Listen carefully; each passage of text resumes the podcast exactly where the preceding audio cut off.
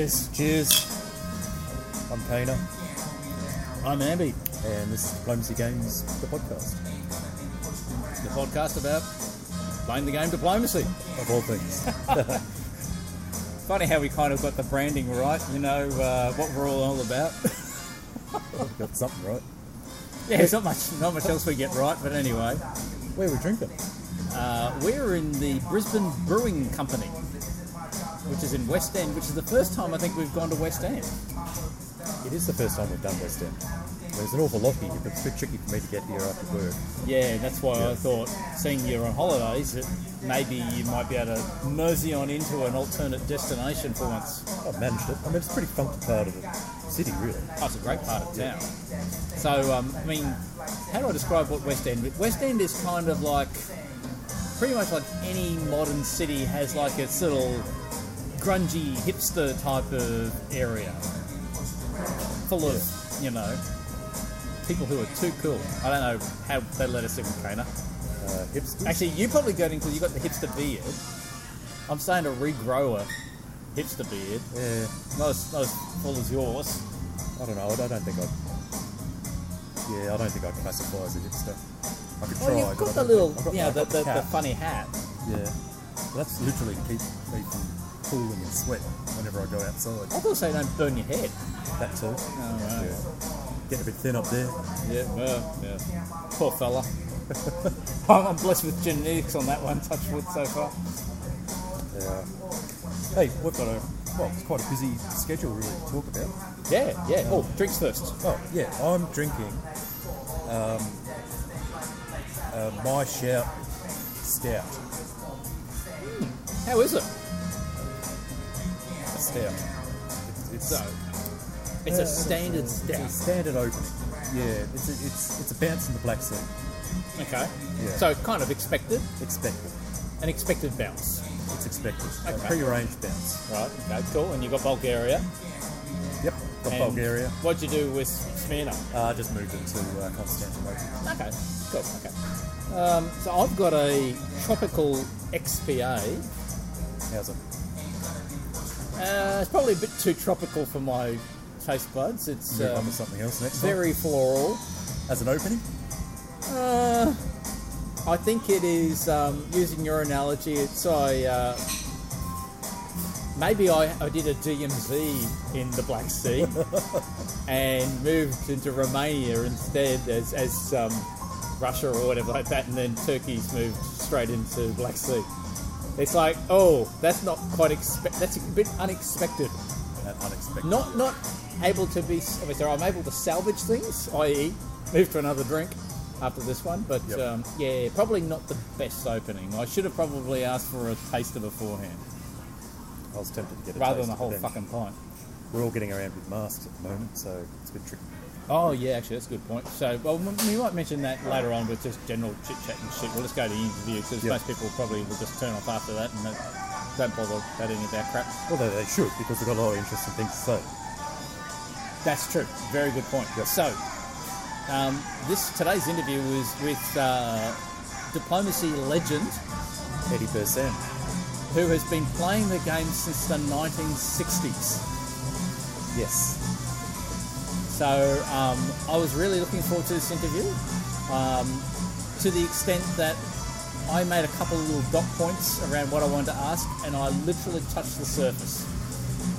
Love to talk to him again, but this is, you know, I got a lot out of this interview too. So how about we throw to that? Yep. People can have a listen. It's probably a lot longer than normal. I think it might end up being like an hour and a quarter, hour, 20 minutes or something.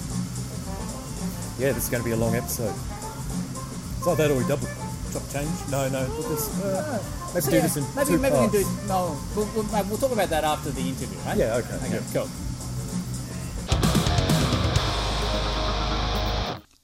Edi Birsan, welcome to the podcast. Great to have you on. Oh, it's great to be uh, down there or down under there. Well, thank you. and you. greetings from up over here. Um, you've been in the game for probably too long as far as you're concerned, um, and there's not many diplomacy players that actually have a Wikipedia entry. Um, according to your Wikipedia entry, you've been in the game since you were 16 years old back in 1965. Um, so unless, of course, yeah, good. Okay, so crowdsourcing has worked on this one. Uh, did you want to tell us a little bit about how you actually f- very first got into the game back in the 60s? Well, uh, back then, uh, as is now, I uh, was a war gamer, uh, playing the Avalon Hill games, uh, which were principally based on military history. And at the back of the magazine that the company put out called The General, this was Avalon Hill, there was always this couple of lines. It was an opponent's wanted ad, and the words uh, diplomacy game, uh, looking for opponents, was being run by a guy by the name of John McCallum out of uh, Medicine Hat, Canada. So that's how I first saw the name, the game. However, the origin of it is I was in family therapy at the time uh, because of craziness in uh, my family, and my dad was sort of like ahead of his time and thought that, well, we should get some therapy. Uh, and so my family therapist gave me the game for Christmas in 1965 because she felt that this would this game would help me get over being introverted and being repressed in my anger and would help me to uh, assimilate better uh, my emotions and uh, dealings with people around me. Uh, she was way in advance of game therapy. I mean, this you're talking 1965 now, uh, and she was absolutely correct. I, that year had been a pretty horrible year for me. My mom had abandoned me uh, and stolen some stuff from me, including money.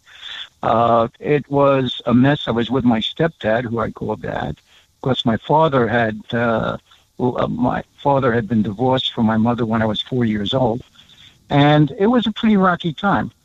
And she was uh, quite correct uh, in saying that, and as she followed up, saying, "Look, in life, people are going to double cross you. People are going to hurt you. You're going to have to learn how to deal with that and how to respond. You're going to learn have to learn how to talk to people and talk to people who have hurt you, talk to people who may not hurt you, how to deal with the anger and to translate it into something that is effective without tearing yourself up. And for that reason is why I got this game. I immediately took to it, and quite frankly, she was absolutely correct. This game was a major psychological change in in me, starting from that time. And this is something that I tell youngsters uh, that this game. I grew up in this hobby. This game helped me grow up. Uh, it may be scary for some, but that's quite correct. The idea is that dealing with people, people are complex. And if you are going to learn to play this game well, and even if you play it poorly, I should say, the same basic skills of how do you deal with someone who's just hurt you or double crossed you? How do you turn that around? How do you get over it if you can't turn it around? What is an appropriate response? What is an inappropriate response? How do you uh, confront a plan or how do you make a plan to deal with the possibilities of being hurt or the possibilities of being double crossed uh, or the possibility of maybe you your own actions being perceived as double crossing someone all these things come from knowing how to play this game and i will also say that within the confines of learning diplomacy youngsters and by youngsters I mean those under 21. Uh, at the time, I was the youngest person in the hobby at 16. Uh, but younger people are much better at adjusting their own persona and their own approach in the areas of diplomacy. The, the game has three basic aspects tactics, strategy, and diplomacy. Tactics, the, relationship of the pieces on the map. Uh, strategy, the relationship of the countries between each other, and then diplomacy, which is the relationship between the players around the board. It is very easy to learn tactics. It is more difficult to learn strategy. But for some of us, learning diplomacy is almost impossible. You will, will find people who start playing at 50, and by the time they're 70, they're playing the same game, or that they're they don't change after 30. They don't learn uh, the diplomatic aspects. Kids are great at learning.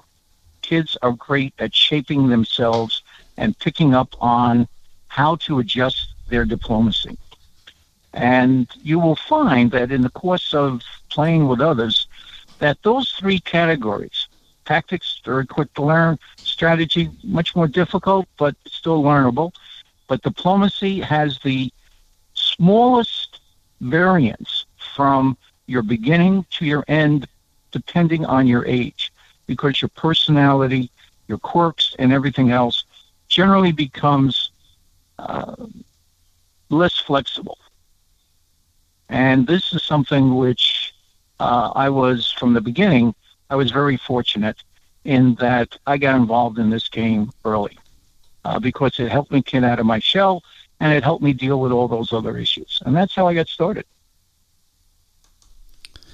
It's terrible that you had to kind of go through what you did to be introduced to the game. Um, but in a way, it's probably, well, as you've pointed out, it, it kind of helped you through that. And and no doubt you've obviously contributed so much to the hobby as as a result of that as well. That introduction, and I've never, I mean, I've, I've always heard around that idea of you know. Um, uh, you know, some university professors or high school teachers using the game to kind of start to basically teach the concepts of you know realpolitik and and you know how you know World War One came about. Never really ever heard though before about the idea from a um, uh, a psychology point of view, um, or you know, of actually using the game to as a, as a way of of building resilience um, in the way that you've outlined. So, um, are, well, are that's the way it was introduced. Yeah. Uh, yes, I'm very aware of. In fact, I've participated in a bunch of the uh, history teaching versions, or aspect, I shouldn't say versions, history teaching exercises, and uh, it can be uh, very true. It can be used as that, and it has been used by teachers and whatnot. But it is also uh, less recognized as a interpersonal um, introspection, both of yourself and of others, and of uh, group dynamics or small group dynamics. You know, two or three people in a team trying to stop two or three other people in in their teams. How do you break a team? How do you form a team? Uh, or how do you make alliances or whatever. Uh, these are actually more important of the, the lessons of the game rather than its projection of uh, real politics or perceived real pol- politics. Uh, so, give you give a good example. Uh, Kissinger. Uh, Kissinger wrote a book called Diplomacy, where he takes basically the history of European and, and other diplomacy from around the 1600s with Richelieu uh, straight through to the to more modern times. It is written almost identically as you would expect a diplomacy player to write it. And he was a diplomacy player. He did play the game. Uh, we never found out how or where, what records, but we know that in the Kennedy administration, in the White House, uh, diplomacy was played and it's been used ever since in U.S. military, various schools, and and in regular public schools. Not only here, but also I was down in South Africa uh, a couple of decades ago, and they were introducing diplomacy down there as a tool, not of history, but as a method to help the integration of the schools because they were going through you know, black kids and white kids uh, getting to school together, and so they were having diplomacy games uh, as a as one of the few group games that people could uh, play together, and they were using it for that purpose, not for the purpose of history, which I found interesting. So, um, yeah. Um, it's I mean, there's you've just touched on so many different things, Edi, and my mind is just, racing ahead for you know so many other different questions to ask around that. Um, but I, I'm kind of I want to go back to that earlier point that you raised around you know younger players and how they were more open to being able to grow, I suppose, into the of, of the three elements you talked about, the, the concept of diplomacy itself and, and working with people and, and, working through and negotiating things and getting over being stabbed and all those type of things. Mm-hmm. Um, why do you is is that something which is more a, um, a, a, a like a, I don't know the right word. I was going to say a biological, but basically the way that people are actually kind of come together when their learning styles occur, and that after a point of time they're basically set in their, their ways. It, and presumably you've seen this through your gaming experience. Absolutely. Uh, one of the, uh, if you think it's easy to change yourself, then the next time you go into a bookstore, look how many books there are on dieting it's not easy to change. It's not easy to change yourself physically, let alone easy to change yourself mentally. But who are the people who are already in that process? And that is the youngsters. The youngsters are already doing it.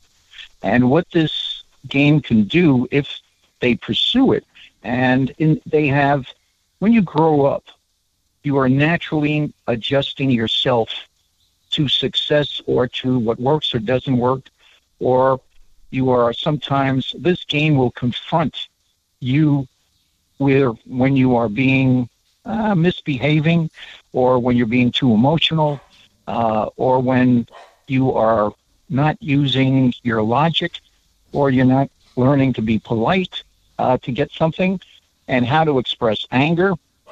Uh, all of that comes out in this game.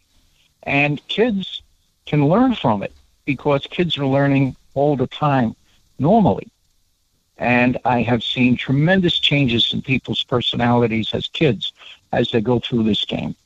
Uh, and as the older people, uh, when I say older people, those over their 30s, I mean, I have literally sat down with a couple of players and we had an intervention uh, of the classic psychological case where we sat one of the other players down and three or four of us said, Hey, your behavior is like, you know, out of this world here. You know, you're losing this, this, this, and that, and you're doing that, and this isn't working for you. It's not working for us. It's not good for the hobby, and whatnot. And that particular player that we had this big personal intervention in the last one that I took place, uh, he actually turned around, and it was basically a psychological uh, intervention uh, and this is important. Uh, you got to remember, I have a mantra about uh, diplomacy. In fact, I'm writing a little thing about diplomacy right now. And the mantra goes like this. All right. We play, why do we play games? We play games to have fun and make it fun for others. Second, how do we score? How do we look at ourselves? We look at ourselves, we're trying to achieve recognition from our peers. In the game of diplomacy, uh, your rulebook victory is 18 centers. And fourth, finally, if you have to win by taking 18 centers, then your diplomacy has failed. And the reason for that is, uh, in my view and my approach to diplomacy, it's not to get 18 centers. It's to get a concession by all the other players that I've done well and that I've won. That is the best. To have to force it is second best. But remember the first rule we play to have fun and make it fun for others. And people who burn out in this in this game, as well as others, have lost that very first item. They get totally hung up in the competition. They get hung up in having to win, and they lose sight of why they're playing in the first place. And that's you know, basics of life. That is something that you can learn from this game. Because if you have a play style which is totally trash and burn uh, on others, uh, it, a even if you win a few times, it, you begin to destroy your own little circle of of gamers. and you also then begin to also lose sight of what it is to play a game and that it is a game.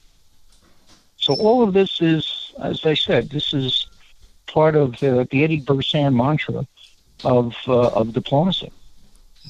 Now, let me. I want to circle back on something else that I touched on, uh, if you don't mind me sort of like taking over there. Um, sure.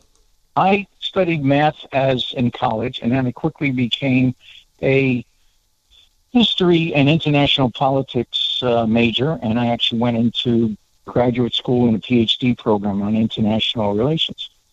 When you talk about diplomacy as a history tool, you have to take into account that it is giving you a certain perspective of the relationships uh, between countries and that that relationship is very much keyed around the basic ideas of either which you might call balance of power or empire building or various other national entities with a little bit of a uh, an emphasis on trickery and uh, deceit uh, but in fact the the big thing in diplomacy is actually not trickery and deceit but is actually trust. And the question is, how do countries develop trust? And how do you, as a player, develop trust? Uh, it's it, that is part of the, the trick of the game, but it is also part of the game's reflection of certain aspects of international relations. So the the actual idea of teaching this is the way World War One went. No, that's not exactly the way World War One went. Uh, but these are some of the aspects that could have happened, and this is the kind of practice of what you uh, hear, and it should make you certain uh, cynical about certain aspects of history, uh, about what people say their motivations are in terms of uh, a national motivation and also what uh, looking ahead saying gee you know what's in it for them? What's who who is actually driving this particular foreign policy uh, adventure you know this, this position why is it so important uh, belgium for england why is uh, why why are the the turks so crazy about uh, the black sea you know these are the kind of things that you need to bring out in the diplomacy as a history. Does that make any sense? Yes, yes, it does. Um, I Oh, don't know good. if you. I one more person. well done. I, I don't know if you can kind of hear in the background somebody's doing some gardening around the area, so hopefully it doesn't um, interfere too much with the interview, Edi. Um, c- can I kind of take you back to when you did start um, in the in the sixties? Sure. And you know when you were given that board, how did you find at the time six other players to be able to play? Because obviously things are a little bit different then as they are now. Well, uh, I was living in New York City, and uh, I got the. Uh, I opened it up on Christmas. Immediately read the rules. Um I had known that uh, John McCallum was asking for play-by-mail people, so I immediately wrote to him saying, "I just got this. Let me know about the postal hobby, which had only started in 1963." Uh, so that was the, the, first thing. The second thing I did is I went next door to my neighbor Bob Kamada and said, "Hey, I just got this great game. Let me teach you how this game goes." So him and I taught him the game, uh, and it was just the two of us. And so we started playing around with the two country, one, three countries against each other. And I very, very early realized, in fact, that week, that this there's no balance here. So I came up with this version called escalation and that's where you take each player. If there's two of you, you each put one piece on the board anywhere you want, uh, and you go back and forth until you put 12 pieces or eight pieces, whatever the agreed number is. 12 was the common for two, and then you play from that.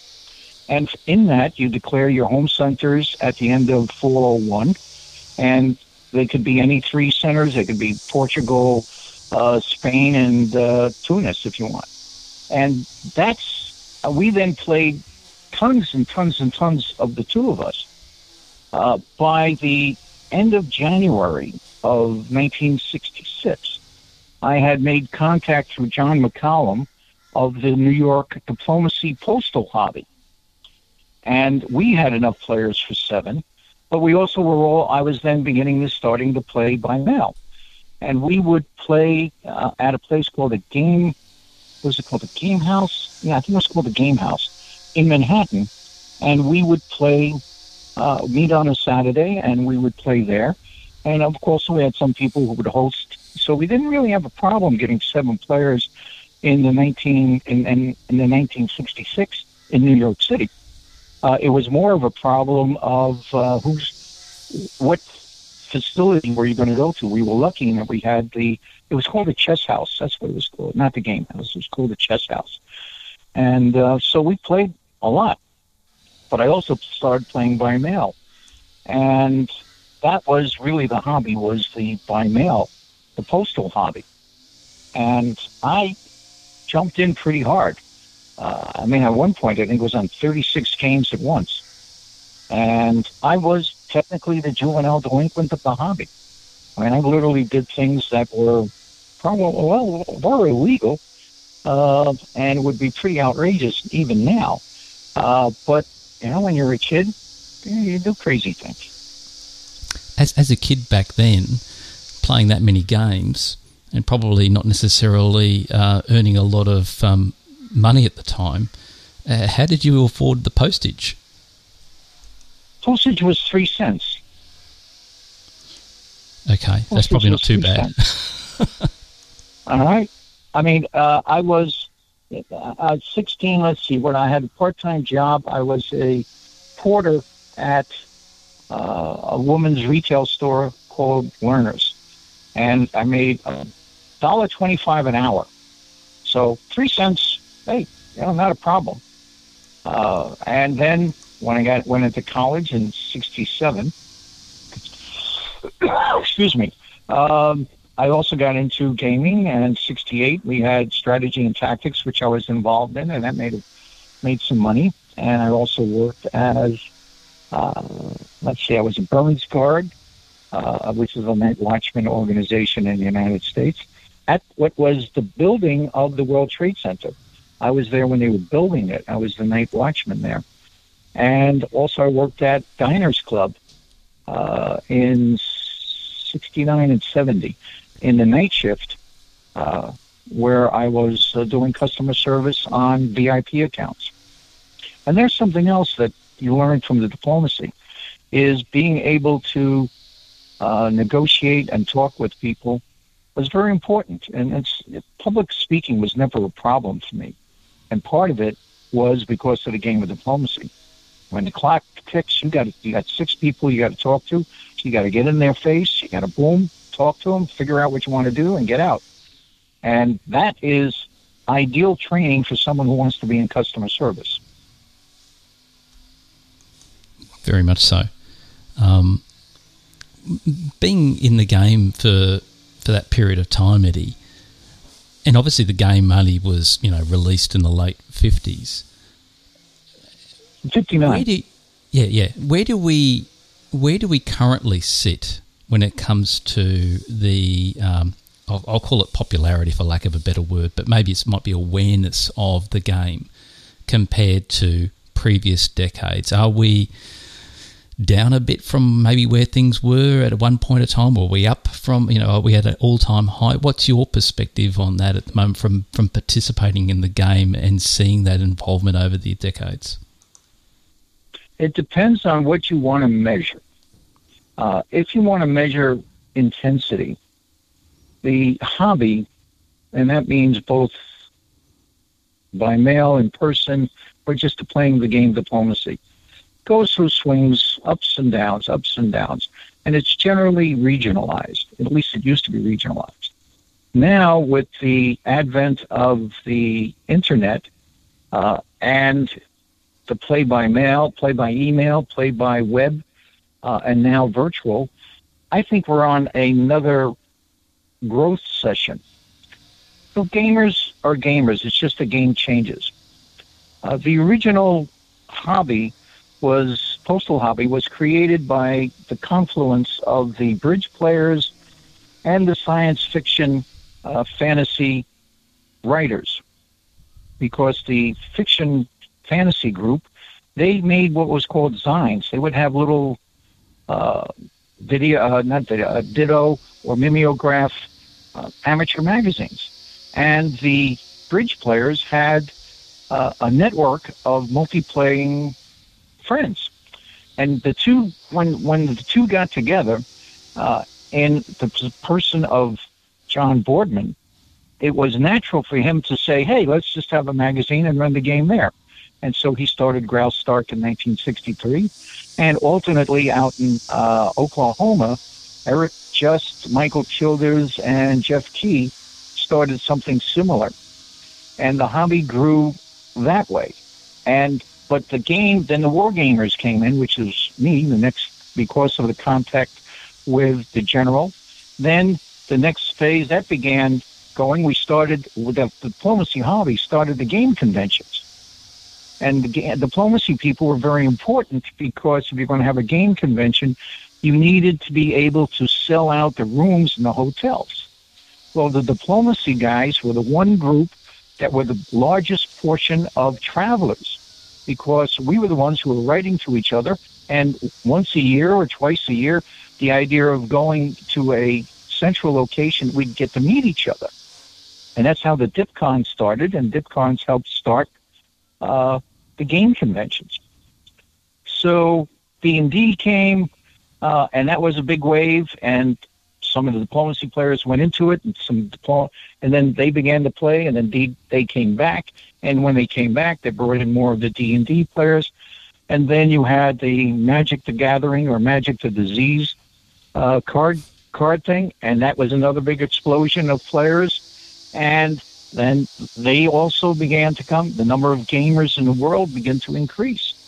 And that's where we are. When we hit, when the internet started, we started having diplomacy on the internet, first with CompuServe, which was very awkward because everyone was a number. Uh, and then you got into AOL, and then the web games started. Uh, and again, other games started. The whole German board games, things like Settlers of Catan, again had an uh, explosion of more players, more people aware of gaming, of adult gaming, and the more awareness of adult gaming, it each time there's a, a into the diplomacy hobby. Right now we have what about eight thousand or ten thousand people playing diplomacy uh, somewhere uh, on the net.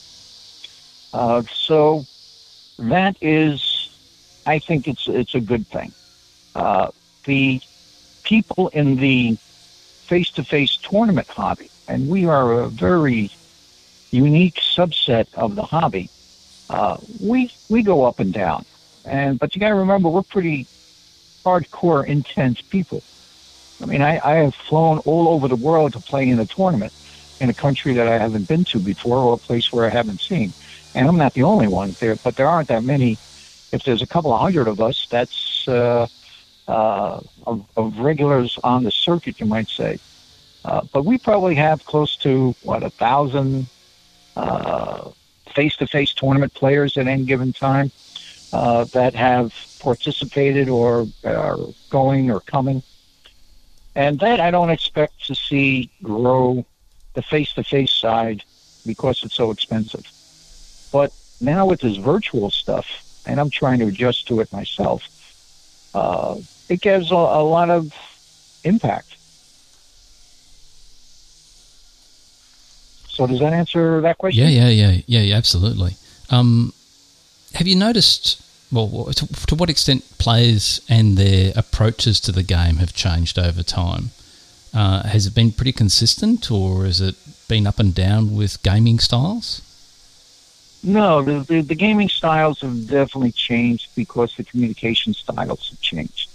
When the hobby first started uh, back in the 60s and early 70s, you were writing letters for the most part. And when you would, the, the way it would work is you had a two week deadline. So in the United States, that meant that if I'm in New York, I could write someone in California. It would take, when I first started, three days for the letter to get there. And then he would or she would, mostly he, would write, and then he would write back to me, and then I could write to him, and I might not be able to get an answer from him before that. So when you would write a letter, uh, you would say, "This is what I want to do. This is what I think uh, are the issues for it. This is what I think may be the issues against it uh, that you may have, and these are my answers to it." Uh, and that would be that sequence. You get like a four-page letter, five-page letter, three-page letter. Uh, that's very different than uh, the the Twitter world, where you have 140 or 280 characters, and people starting somewhere around the 90s, they seem to have forgotten how to write a letter. Uh, also, when the hobby started, the magazines, the players would actually write press releases, which were stories. And uh, little because remember the science fiction side of the, the hobby. And so people would write actual stories of what was going on in the game and interplay very, and we would write stories about each other. So it was much more of a written uh, communication. Whereas as things gone email, uh, people began to shorten their communication techniques. And they also then began to get out of the, the concept of people to people. Uh, even when you were writing letters, you were much more uh, polite, you were much more elegant in terms of what you were saying, you were more aware of what you were saying. Whereas when you got into email, people are sitting at a typewriter typing at 80 miles an hour, uh, and they're trying to get two or three lines, and they think that that's all they need. Uh, but that's because they're uh, used to to that. And nowadays, it's even worse because people are into texting. So the the concept of developing a plan, developing a relationship, is is very changed in both our society and in our gameplay. And our gameplay is reflective of our society. Uh, i have played by email, I've played by these others, and I went nuts on quite a few cases. Uh, also, you run into culture shock. Uh, I remember when, uh, I don't know, a couple of 20 years ago or so, uh, and I was playing on some website in, in Australia, I think. And uh, I said, "This is ridiculous. I uh, we're not communicating." So I sent the guy, "Here's my phone number. What's your phone number? I'll give you a call." And it freaked him out. He literally complained to the the uh, uh, games master that he thought I was some kind of stalker uh, trying to get his personal information or something like that. I also had a, a, good case where I called some guy in Texas who was a fairly well known uh, email player. And he did not know how to talk on the phone about the game. And he and I said, you know, what's your problem here? And he said, I have never had a conversation about diplomacy. I've only done it by, you know, text message or, or, or, or email.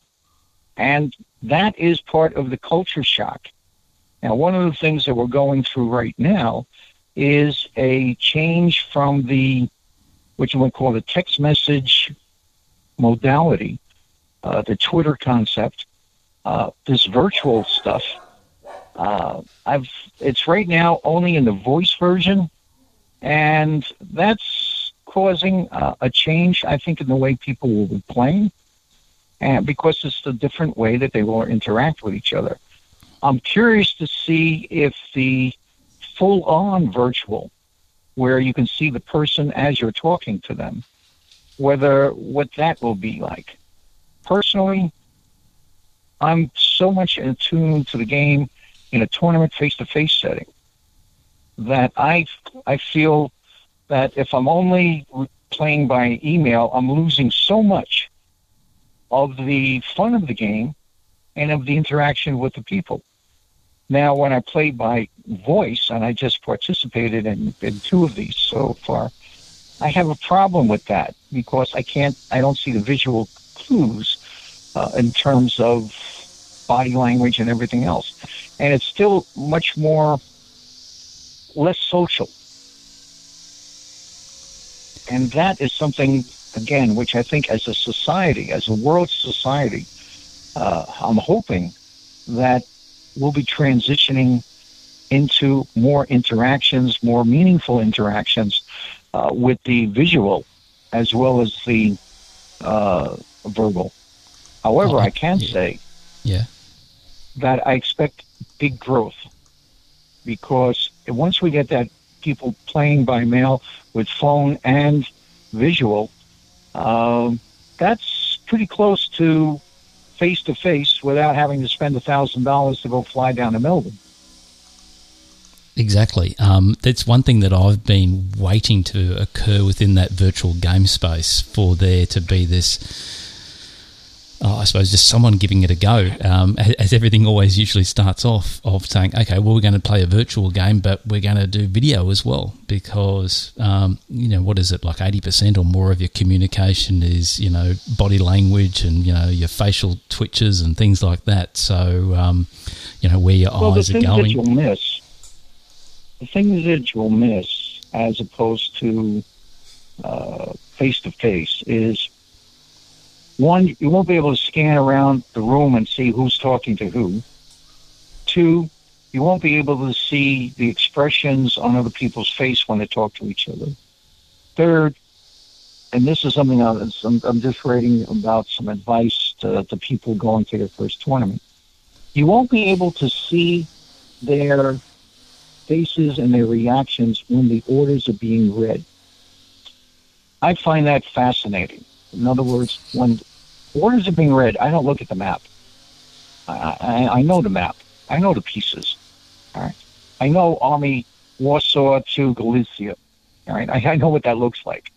But what I want to know is when I'm, when someone says Army Warsaw to Galicia, I want to know whether the Austrian, what's his reaction on his face. You won't get that in the uh, in, in the the way it's being set up now until such time as you can get a screen with all seven people at the same time, you can be looking at everyone.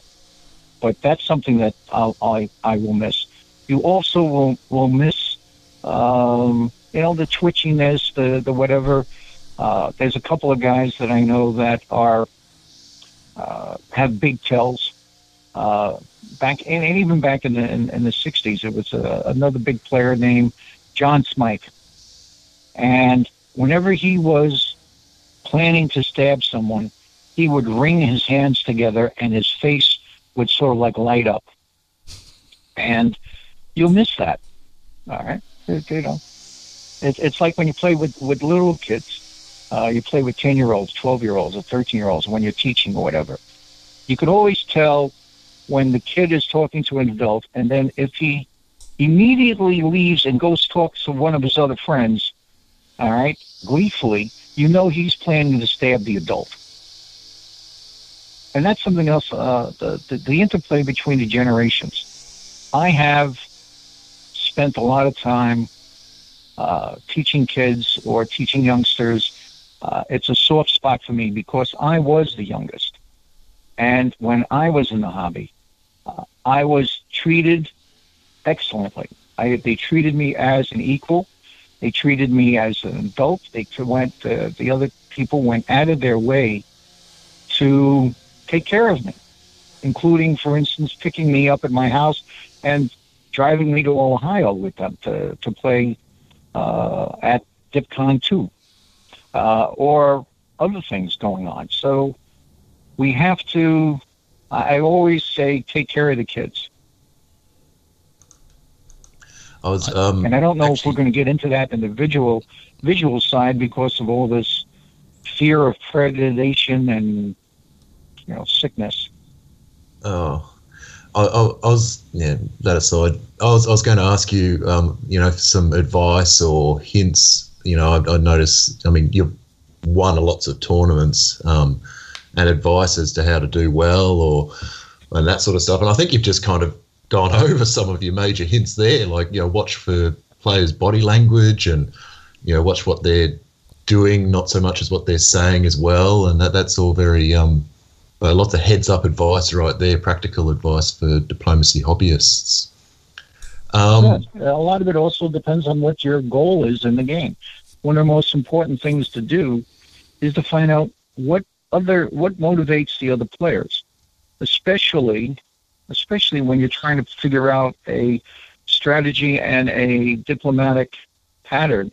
You really want to know in your brain what will this person do when they realize that they cannot win. Are they motivated by the scoring system? Are they motivated by revenge? Are they motivated by loyalty? Uh, are they? Uh, do they really care about the game? Will they pay attention? Will they make more mistakes? Will they give up? Uh, or will they dig in? Uh, will they uh, never surrender, never give up? You know, kind of guy. Or uh, what is what is their motivation? For me, the game is a social psychological interactions.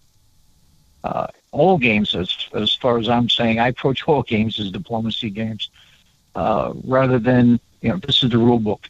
Again, remember the first mantra: we play games to have fun and make it fun for others. Uh, and if you've got a guy who's not going to be fun, uh, you know maybe you should eliminate him.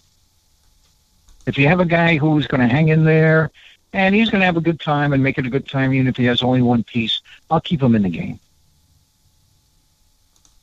It also means that you have to have a plan to, uh, I'm going to say make use of, but it's actually to honor the other, the minor players.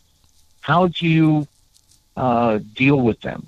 So if I've got a major power and I've got a couple of uh, minor guys, or two, three centers, or even one center, I will always make sure that I tell them, um, look, try to talk to Germany and find out if if he really believes what the Austrians are saying, or talk. In other words, give them little diplomatic assignments, and this way you keep your team together.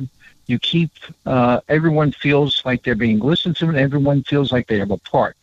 Some of the worst things, and the easiest way to break an, uh, an alliance, is when one person is overbearing and you go to the other guy and saying, "Look, you're you're not really playing. You're just putting your orders in. How about we do this together? How about we do that together?" Uh, and this way, you you can emphasize the fun part. And if people realize that it'll be more fun to play with you than it is to just be a toady for someone else, well, that's you'll a number one keep that person in the hobby. Number two, you have a better chance of him breaking the stalemate line or breaking the other side just for kicks and chuckles. Oh, I love all that, um, Edi. A, a, number of your stories at the moment, I've been having a terrible tell. If you kind of had video going, it's like I've got this beaming smile as you're telling some of these stories. Um, when it comes to comes to fun, I'd like to reflect on something that you are well known on also within the hobby, and that is as the um, I'll call it the creator of the Lepanto opening. Um, oh yeah. Could you kind of put us back, you know, the very first time that you, you actually, you know, came up with this particular opening? How did you how did you make that sell um, to Austria, Okay. or or if you were, you know, The- how did that go? You remember I got this game in Christmas of 1965. And for the next week or two, uh, I played with my friend Bob Kamada, and we played multiple countries against each other. Uh, one of the country combinations uh, is I, we had it was France, Italy, and Austria against Turkey, Russia, and England, with Germany out. And so me so this is maybe like four days after I got this game. That's when I came up with the Lepanto opening. All right, because Austria, I was playing Austria and Italy, and it says, oh, this is a natural thing to do. So at least I thought it was natural. Uh, so then I forgot. I didn't forget about it. We just didn't use it. And in I want to say, let's see, the sixty around April or May of 1966, we went down to Brooklyn, Kamada and I, uh, and we played a game in uh, Brooklyn with Gene Prosnitz. Gene Prosnitz was a, a lawyer, and he was also one of the heavy hitter in the hobby, in the postal hobby. He was Turkey. Kamada was Austria. I was Italy. So I told him, I said, hey, you know, why don't we try this uh, funny uh, thing that I came up with? And we did it, and it totally blew his mind. It was the first time it was done uh, in a seven-player game, and it worked great. Now, the the the basis of the Lepanto, which has been overused, is basically you need to make sure that the the Austrians absolutely can't stand the Turks, and that the French and Germans are involved elsewhere, and that the Austrians aren't going to turn on you. So ideally, you want a the, the Russians to be hostile to the Turks, but definitely not attacking the Austrians, so that you can swing around and do this. And so many people have just taken the Lepanto and they've totally forgot about the rest of the dynamics. So they'll go charging out there, and then all of a sudden, uh, Austria will go grab uh, Venice, or France and Germany will go to Piedmont and Tyrolia in 1902, and again, Venice is, is cooked. So uh, it's also one of the funnier things is, I mean, I've been playing this game 55 years. I've I have only in all the tournaments that I've played, and I've played Italy a lot. I have only twice actually done a Lepanto where I wound up in Syria. So many when I've played Italy, I'll sometimes say, "Eh, you know, he's got to cover Syria. I'll go to Smyrna," or "This isn't going to work, so I'll wind up in Albania," or something else will happen. Only twice have I ever actually gotten to uh, Syria, uh, and I will say, in one of them, the first one uh, that actually succeeded, I won the game outright as Italy, and the original fleet Naples, which was in the Eastern Med, wound up in Norway in like 1909. Uh, it was a fun game, uh, but Lepanto is is one of the tools, and it is something which a lot of people didn't realize when they played Italy that there was a possibility of really working with Austria against the Turks. It was either you worked with Austria uh, or you and you went west, or you worked with Austria and you went north to hit Germany. The idea of making an early offensive against Turkey was not part of the concept, and that's something that he introduced. And Calhamer, the inventor of the game, he was very, very uh, grateful for it because he felt that there was a major flaw in the game was Italy in terms of what could Italy do because it's the only place where Italy Italy has a center boarding on another home center with Trieste. so the Lepanto was a, uh, a, a change in the mentality of the strategic capabilities of the game itself. Uh, but more importantly, it was the beginning when we, it was actually like a secret opening in New York City for like three years before it got uh, finally done and uh, finally out in the open. And it did when I, I wrote the article and passed it around. And then I think it even, I wrote it and then another, it took a year before it was actually published in Hoosier Archives or I forget where the hell it was published first. But it was also the start of the tactical writing of various openings in the game and more of a systemic approach to teaching other people how to play. Uh, one of the things that I was very fortunate of is, and, and I guess uh, the social pl- side applies. When we would play the games, some of the, the most fun part was like after the game was over, people would go uh, to uh, the coffee shops or the bars or wherever or downstairs and take about a couple of cokes and Pepsis, and we would talk about the game and we would go over what were the good moves, what were the bad moves. Yeah, you should have done this. I could have done that. So the Lepanto was the article was the beginning of uh, a, what would be a, eventually a flood of articles on how to play the game. And this is something which is a uh, a more important contribution. So, so we'll we'll uh, um, In fact, add if you go to the. Wikipedia page, if you go to the Wikipedia page for me, you'll see a list of about, I don't know, 30, 40 articles that are written about all different things. It's not a complete list, but it's Yep. it's pretty pretty good. So, so we will create a, a link in our show notes, Edi, through to uh, to that um, that paper you originally wrote. Uh, I've got two quick follow up questions just on the Lepanto Sure. that you've touched on.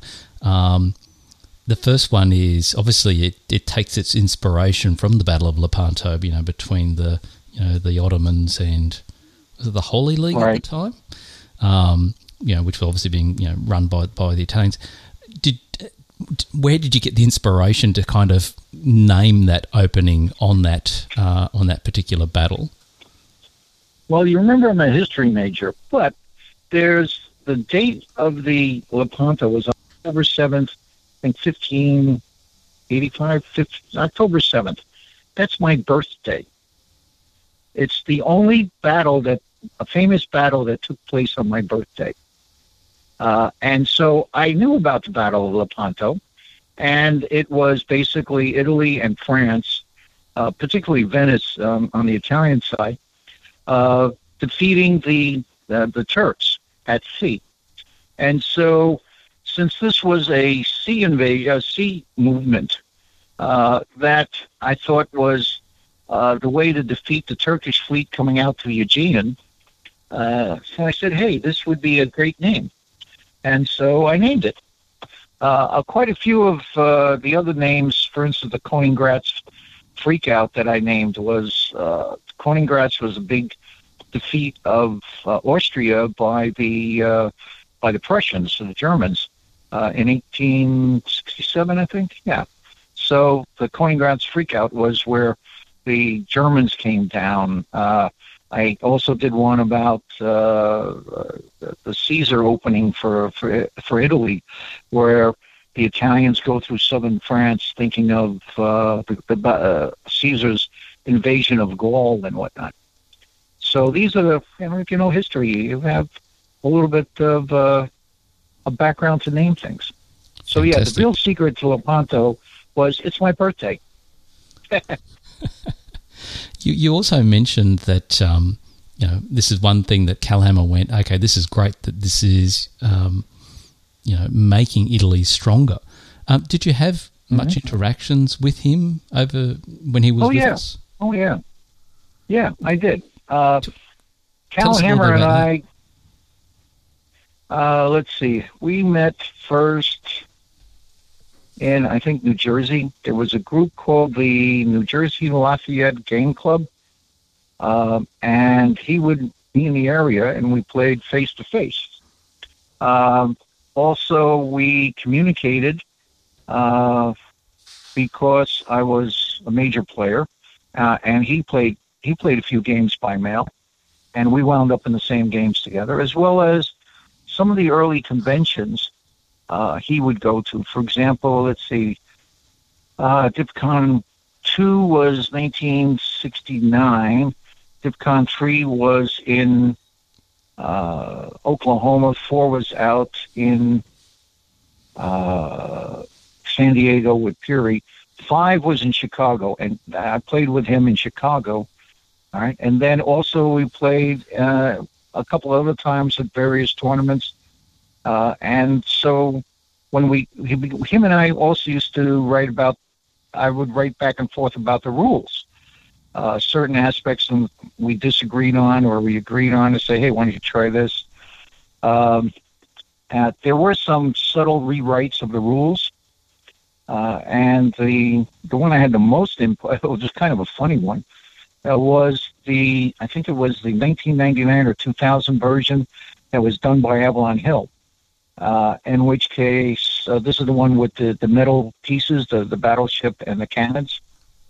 By the way, uh, in the two original boxes of it. version, in the original version, he wanted uh, in the 1959, he wanted those battleships for the Monopoly pieces for the fleets, and he wanted a cannon for the armies.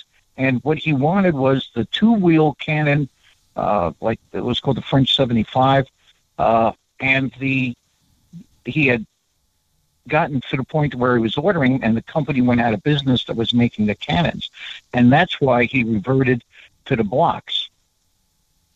And in fact, in the in, in his actual version, the 1959 version that he printed, uh, you had a, uh, a, a block of uh, pieces which were the wood blocks, but they were all numbered, so that you would not write Fleet France, uh, Fleet Picardy. You would, you could write one to Picardy, two to Picardy, three to this, four to that. So you didn't have the name, and, and I still have I have two sets of those pieces, uh, and the original map uh, signed by him, uh, courtesy of Jeff Key. Uh, so, uh, yeah, that was, uh, by the way, and also in the original set, you had 10 armies and 10 fleets. Everything after that, it's been 8 and 8. So, so I got sort of like a, a side. Uh, where were we talk? What were we talking about on that? I was just actually. I think I asked you just to kind of talk a little bit about you know if, if um, your experience with. Oh, Calhamer. Yeah, yeah, yeah, uh, yeah. Cal Calhamer. One of the things about game designers, and I've been involved in war game design, is many of the designers are actually bad players or poor players, or sometimes if they achieve, they're mediocre players. Calhamer was one of these guys that was a invariable dot stealer. He could not resist an open center uh, if his life depended on it. Uh, if it was there, his, his basic attitude, well, you're not using it, so I'll use it. Um, he had no restraint. Uh, he also was not an aggressive talker. Uh, he would stand at the table and, uh, and everyone would scatter. Typically, in the first minute, everyone scatters. And there's seven people, and that means there's three pairs of two. He was always the guy left alone at the table. Uh, and this was something that was his. He did not realize that there were stalemate lines on on the game. That was also a major shock to him. That's amazing. In fact, it was somewhat of a dis- it was a disappointment uh, because he felt uh, that uh, the games would be fluid and always would be fluid. He didn't realize that there would be a physical uh, stalemate, a tactical stalemate. He always anticipated that the game would end in a draw, including all survivors, because it would be a strategic stalemate. In other words, you get positions where, however you change, whatever happened, nobody could win, and no one would let anyone else win, and therefore you would have a draw. That's fascinating. Um, it's also, by the way, uh, when you talk about game culture, it's also a major reflection of, the American culture. Um, and it's best described in the early parts of the hobby. Draw based systems were something which came out of the U.S. Uh, and the rule book actually says that if uh, a game, the game ends when either someone gets 18 or you agree to end the game, and draws include all survivors. Well, the Europeans go crazy with this. The Europeans were more balance of power uh, oriented, and they were more supply center oriented in, in the beginnings of the game culture reflection. So for an American, American hobby, if you had two centers and you were sitting on the stalemate line, well, that was you. You participated in a four-way draw, and that didn't matter whether you had two centers or you had uh, ten centers. Uh, and that's the way the postal hobby also operated. It was based on you know, draw based, and in fact, the Calhamer point count said that you got one point for winning the game, uh, a half a point for a two-way draw, you know, 0.5, 0.3 for three-way, etc. Uh, and it was only as the tournament systems began that the idea of how do you score something so that to reflect whether the, someone has 10 centers or two. And it was the big debate in the city, say, uh, in the city, in, in the hobby, saying that there was no difference. Draws included all survivors, and all survivors share equally. Well, the Europeans, on the other hand, uh, were very much point, center point uh, in, interested. And so you had balance of power being played in Europe and draw based in, in the U.S. And in fact, in the U.S., part of the approach was very different in the way people played. Uh, in the U.S., when the hobby started, if I had eight centers and you had uh, 10, my response was, okay, I've got to get two more. In the European response, if you have eight and the other guy has 10, their response is, we got to take two away from the guy who has 10. Now, that is a game culture reflection of the societies. And this was something which I was very much aware of, and I was fast, I'm still fascinated by it. You still have this kind of dichotomy and approach to gaming, which is reflected in diplomacy. In other words, are you, when you see a, a, an imbalance, do you try to take away from the leaders or do you try to build up yourself? And in the European hobby, for the most part, they are takeaways. And that is what's called balance of power mentality. Uh, and this is something that you should try to think in your brain when you're playing internationally or even when you're playing with your friends. Where is this person's head at in terms of your relationship. If you have someone who is into balance of power type points, he's going to become tremendously unstable if you're more than two centers ahead of him. Whereas if the guy is into the, if you're into the draw base and he's more focused on being on the winning side, uh, then whether you're two or three or four ahead, it doesn't matter, or it has less import and you're more stable. So understanding the person's game culture and his approach uh, and the way he looks at the world and the way he looks at inequities is something which, as part of the social play, things that you should try to figure out. So does that make sense? Oh yeah, yeah, absolutely. Um, I'm very conscious of the time, Edi. Um, I think we've been speaking for about an hour or so now, which is. Um, I don't care. you don't care. You're paying for the call. it's your it's your dime. huh? um, are you happy to kind of continue for a little bit longer? Sure, sure. I'm in politics. I can talk forever. well, let's let's talk politics then. So, um, putting aside the craziness that uh, has happened in the last four years, and particularly the you know the last few couple of months. Um, you, you obviously last forty eight hours. yes, particularly as of the recording. Um, look, I mean, you, you've been involved in, in local government politics within the city of Concord, um, and at one stage right. was as was the mayor of the city. Um, yep.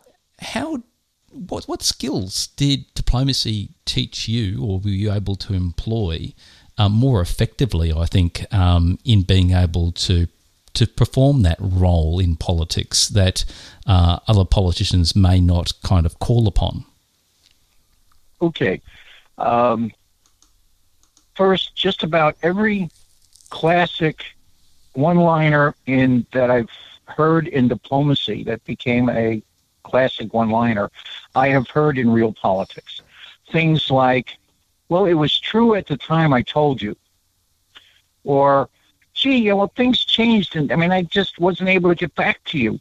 Uh, or, yeah, you know, it was a good idea, but, you know, I think this is a better idea. Or, um, I heard what you said, but I didn't believe you.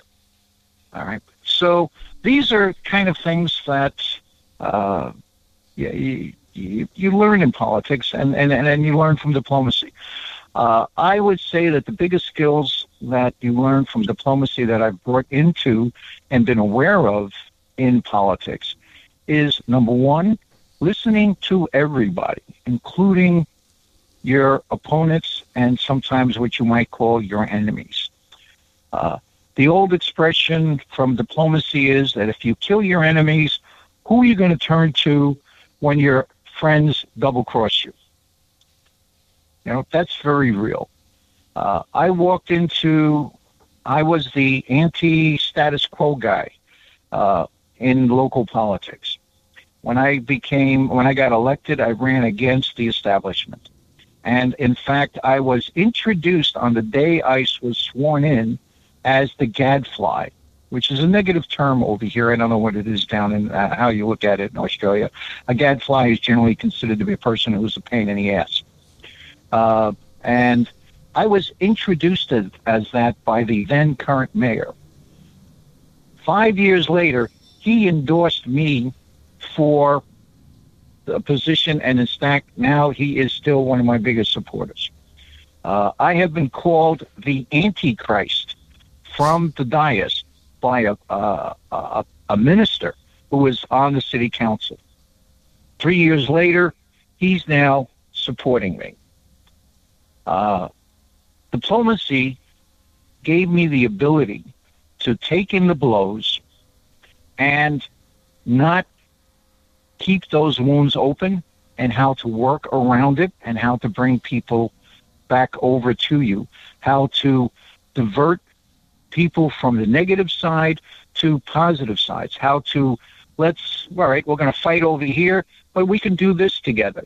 Uh, and not take it personal, even though the attacks were very, very personal.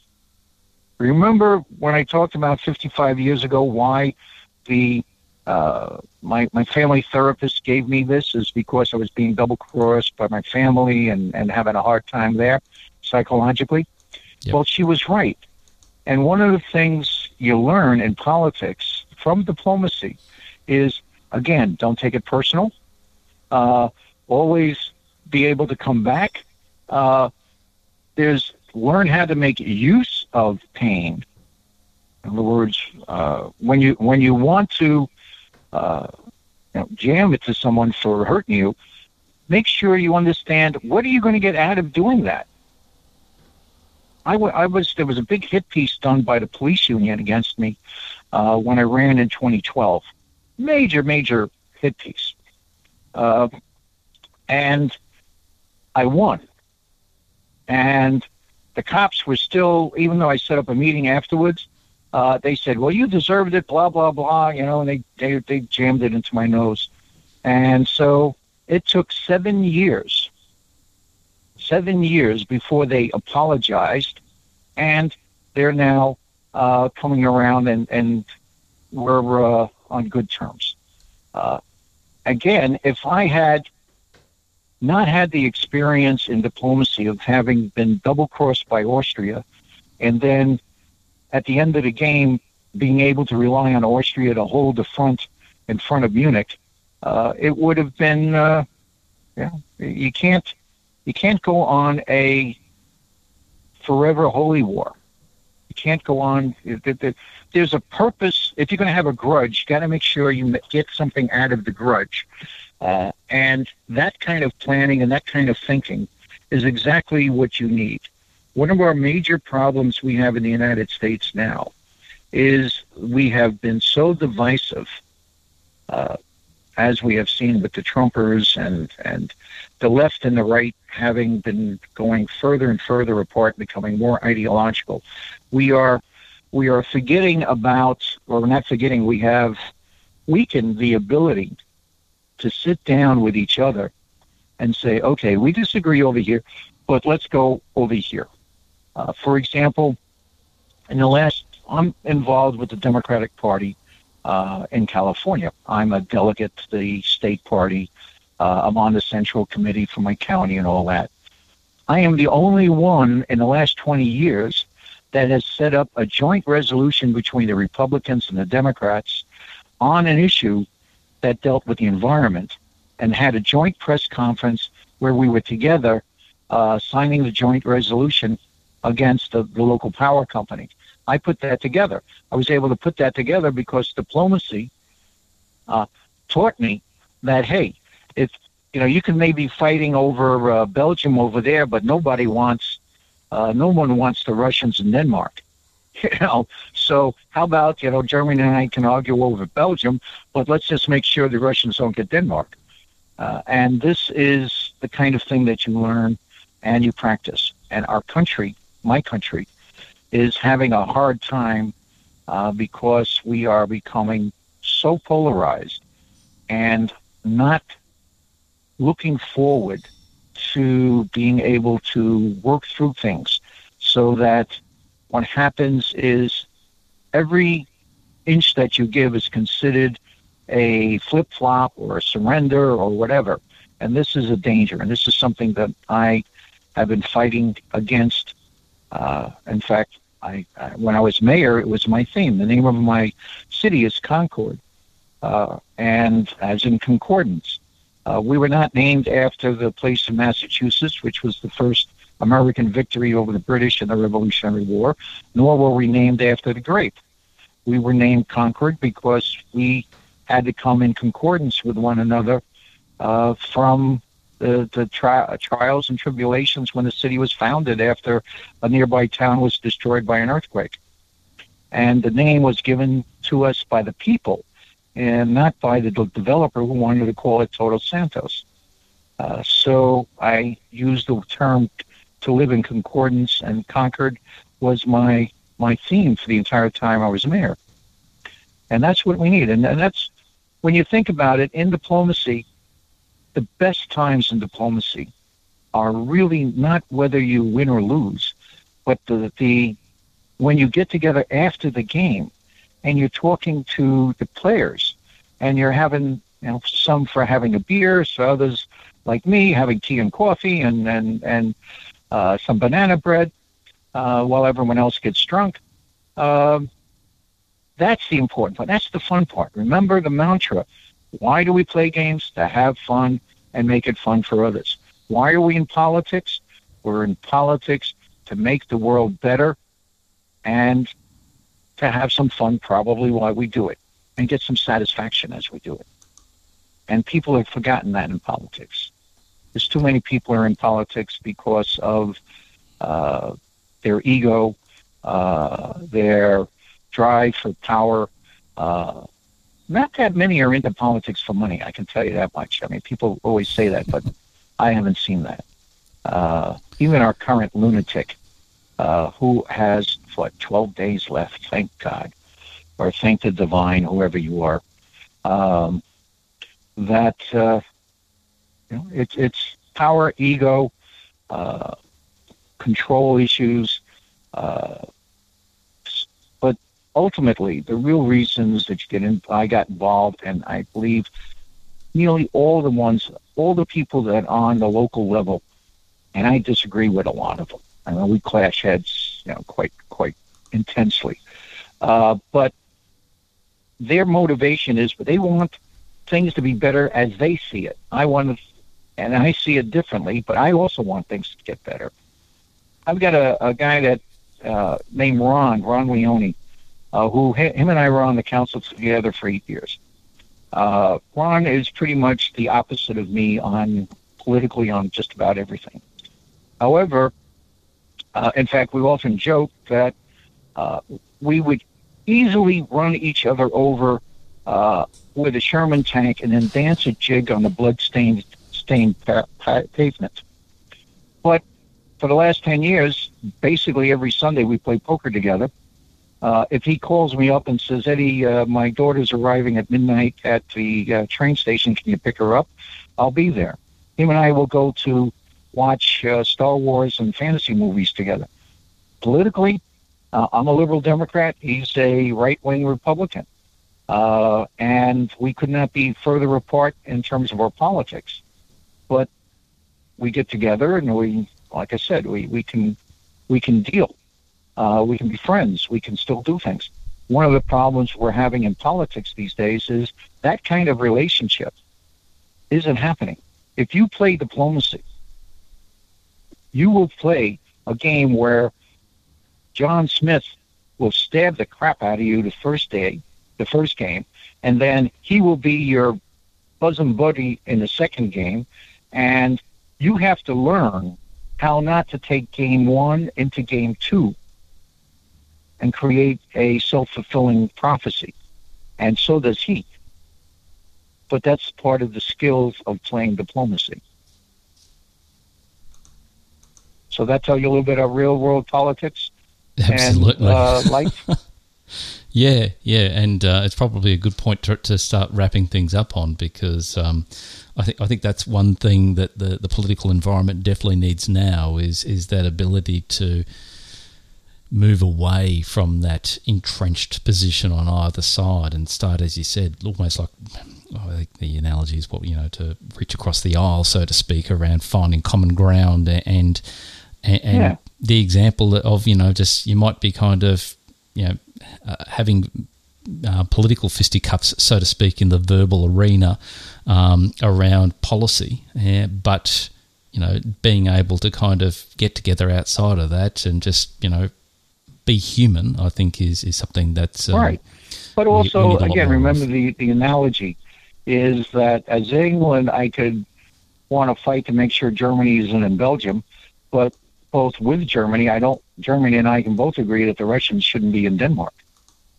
So, you know, that how the, how you how you solve those kind of problems is what you do in diplomacy, and that's what's needed in the real politics. And I don't know, I'm, I'm not familiar with Australian politics these days, uh, but uh, uh, I think it's kind of a universal kind of thing. yeah, it's probably not quite as well. It's, it's definitely not as um, adversarial. Well, no, no, the the idea of you don't want it to become so ideologically divisive. Yeah, That's yeah, the yeah. danger for all societies is when that happens. And unfortunately, the United States is at that point. And we saw that on Tuesday. Yeah, absolutely. I mean, we're, we're, we're very fortunate in that sense that there's, um, you know, obviously a two party system, left and right. Um, but it, I'd probably be saying in the last 12 months or so, there's been a, a very strong amount of consensus, which is, um, something I think that, again, it's, it's, it's useful, but I, I, I love the analogy around Denmark. Um, I know that that Kane has got someone who's operating a jackhammer in the background, so he's probably muted, and he may have further questions. But um, otherwise, we might have to wrap things up a bit just for our listeners. I think. Uh, Kane, did you want to Sure. jump in at all? Well, I will uh, say this. I don't know if your audience is mostly uh, down under people or scattered. Oh no, no, Uh, no. it's been a while. I'd say probably about um, 80, 85 percent of our audience are American. So Oh, well, guys, come to California. Uh, and actually, I had a great time every time I've been down to uh, Australia. Uh, I've had a good time. I even had a good time when I went to New Zealand a couple of times, although there's a lot more stories in my play in, in New Zealand than it was in Australia.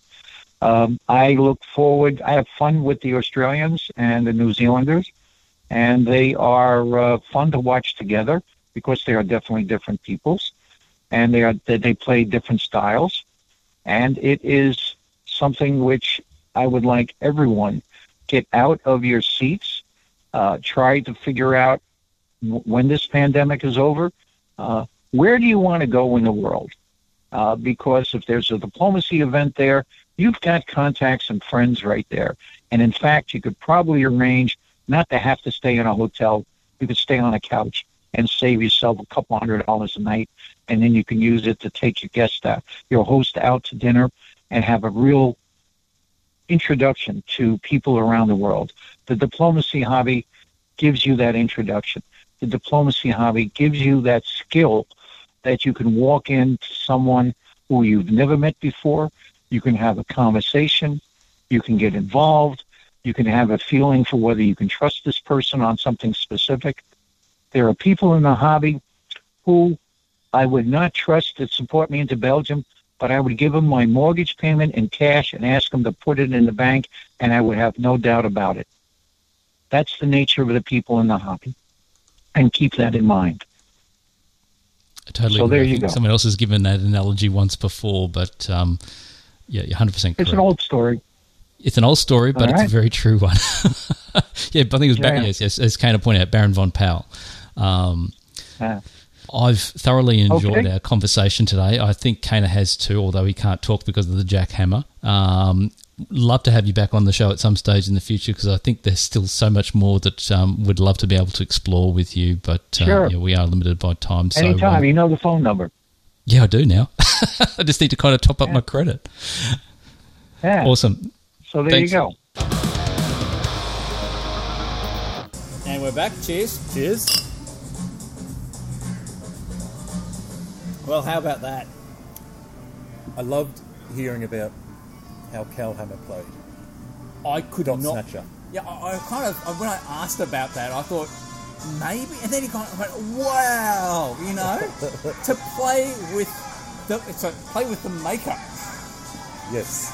I think that's Um, kind of like you know the C-3PO analogy when he gets to hang out with you know Anakin Skywalker or something, you know.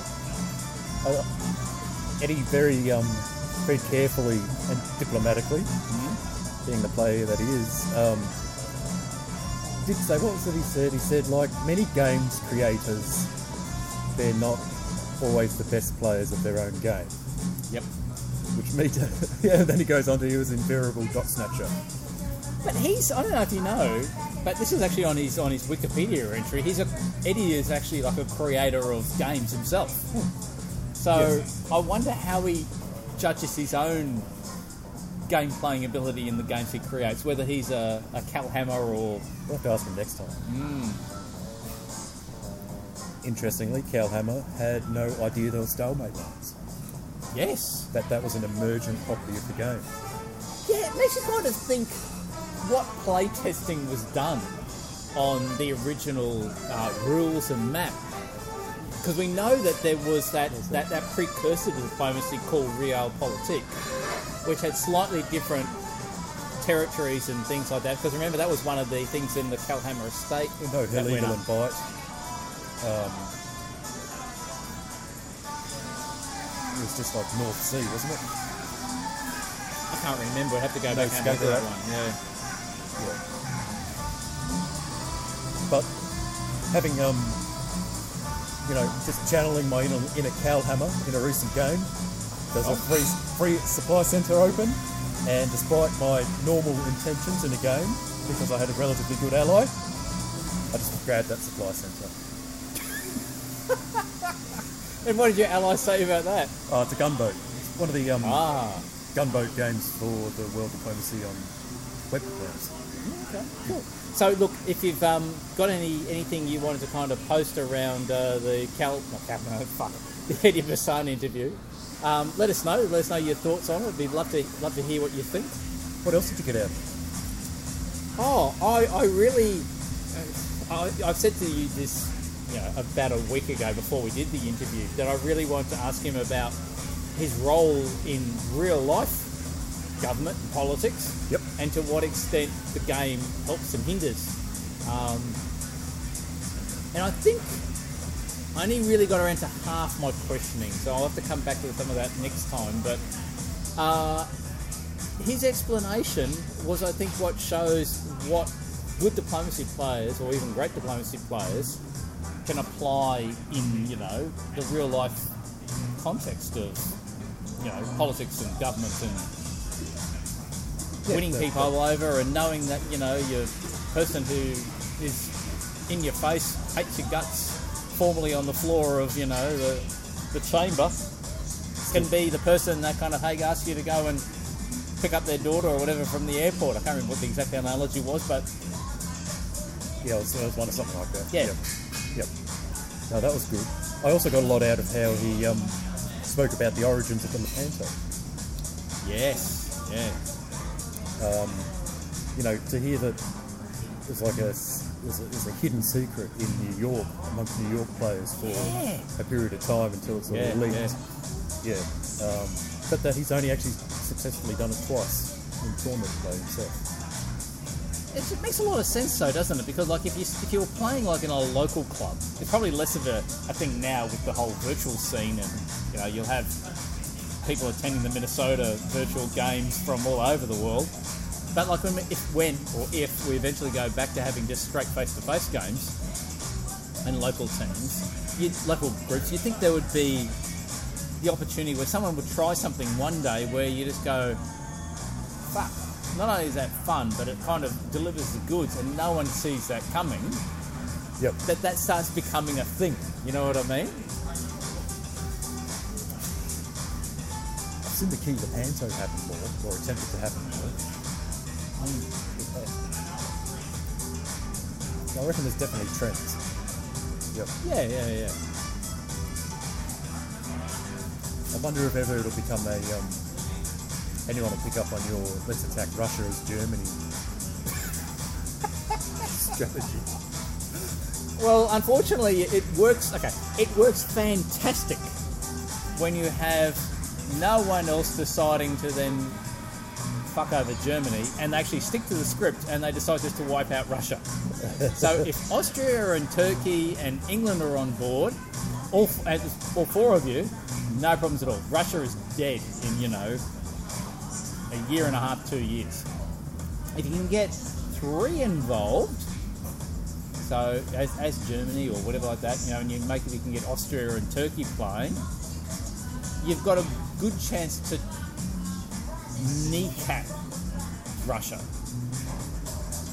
But only kneecap because the time that I did that and I had those players helping, Russia was still able to maintain a northern presence with English support, and you couldn't kill it off. Yep. And then eventually, Russia starts coming back. So I probably could have played things a little bit differently on that one. But yes, you're right. Maybe that's going to become a thing. The all-out, you know, Ostfront assault from Germany against Russia.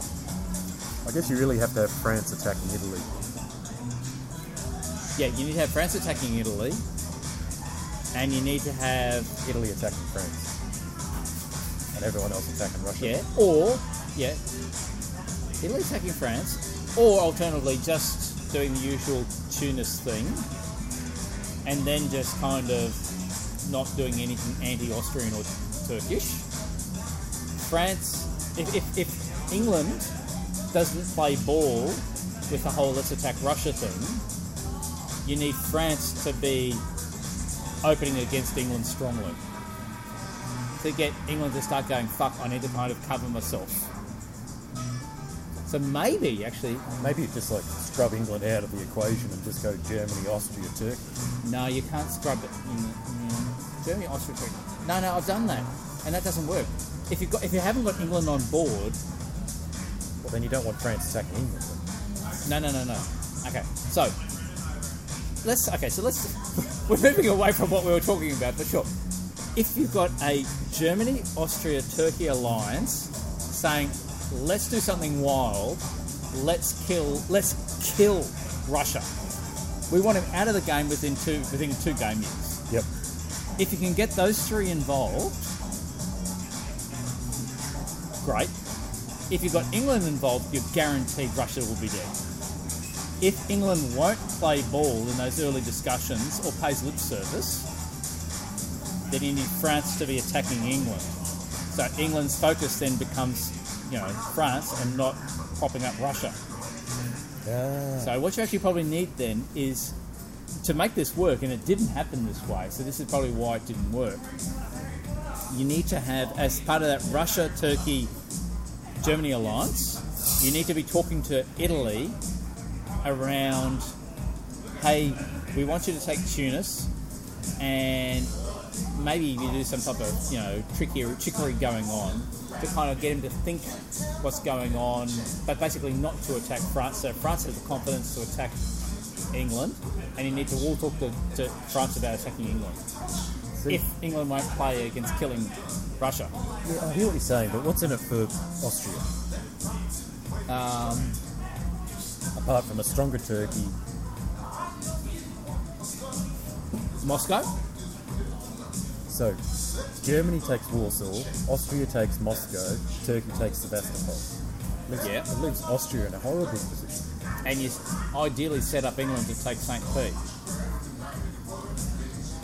Look, it's not about because everyone, every child wins a prize in that alliance. Okay, everyone gets one dot. The question is, as you rightfully point out, what happens then once that whole stabilizing force of Russia in the east is gone like that and fragmented into a Russian balkanized situation. Well, it's just exporting the Balkans problem into Russia Yes.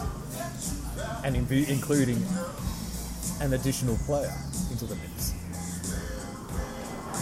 So the challenge, I think, is as part of your the whole. If, if, if you kind of were going into a game as either Turkey, Austria, or Germany, going, okay, I've drawn this country.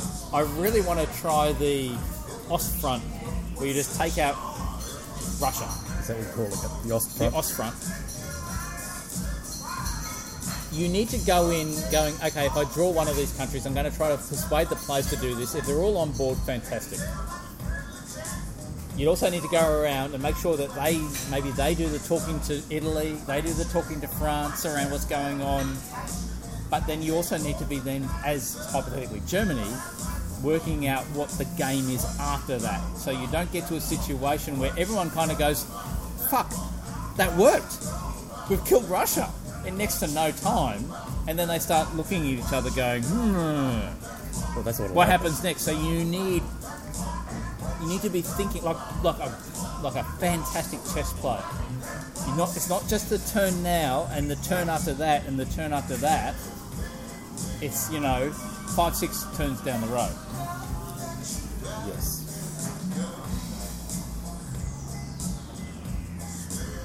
Moving on. Um, I don't know. What, what I sent through to you to talk about?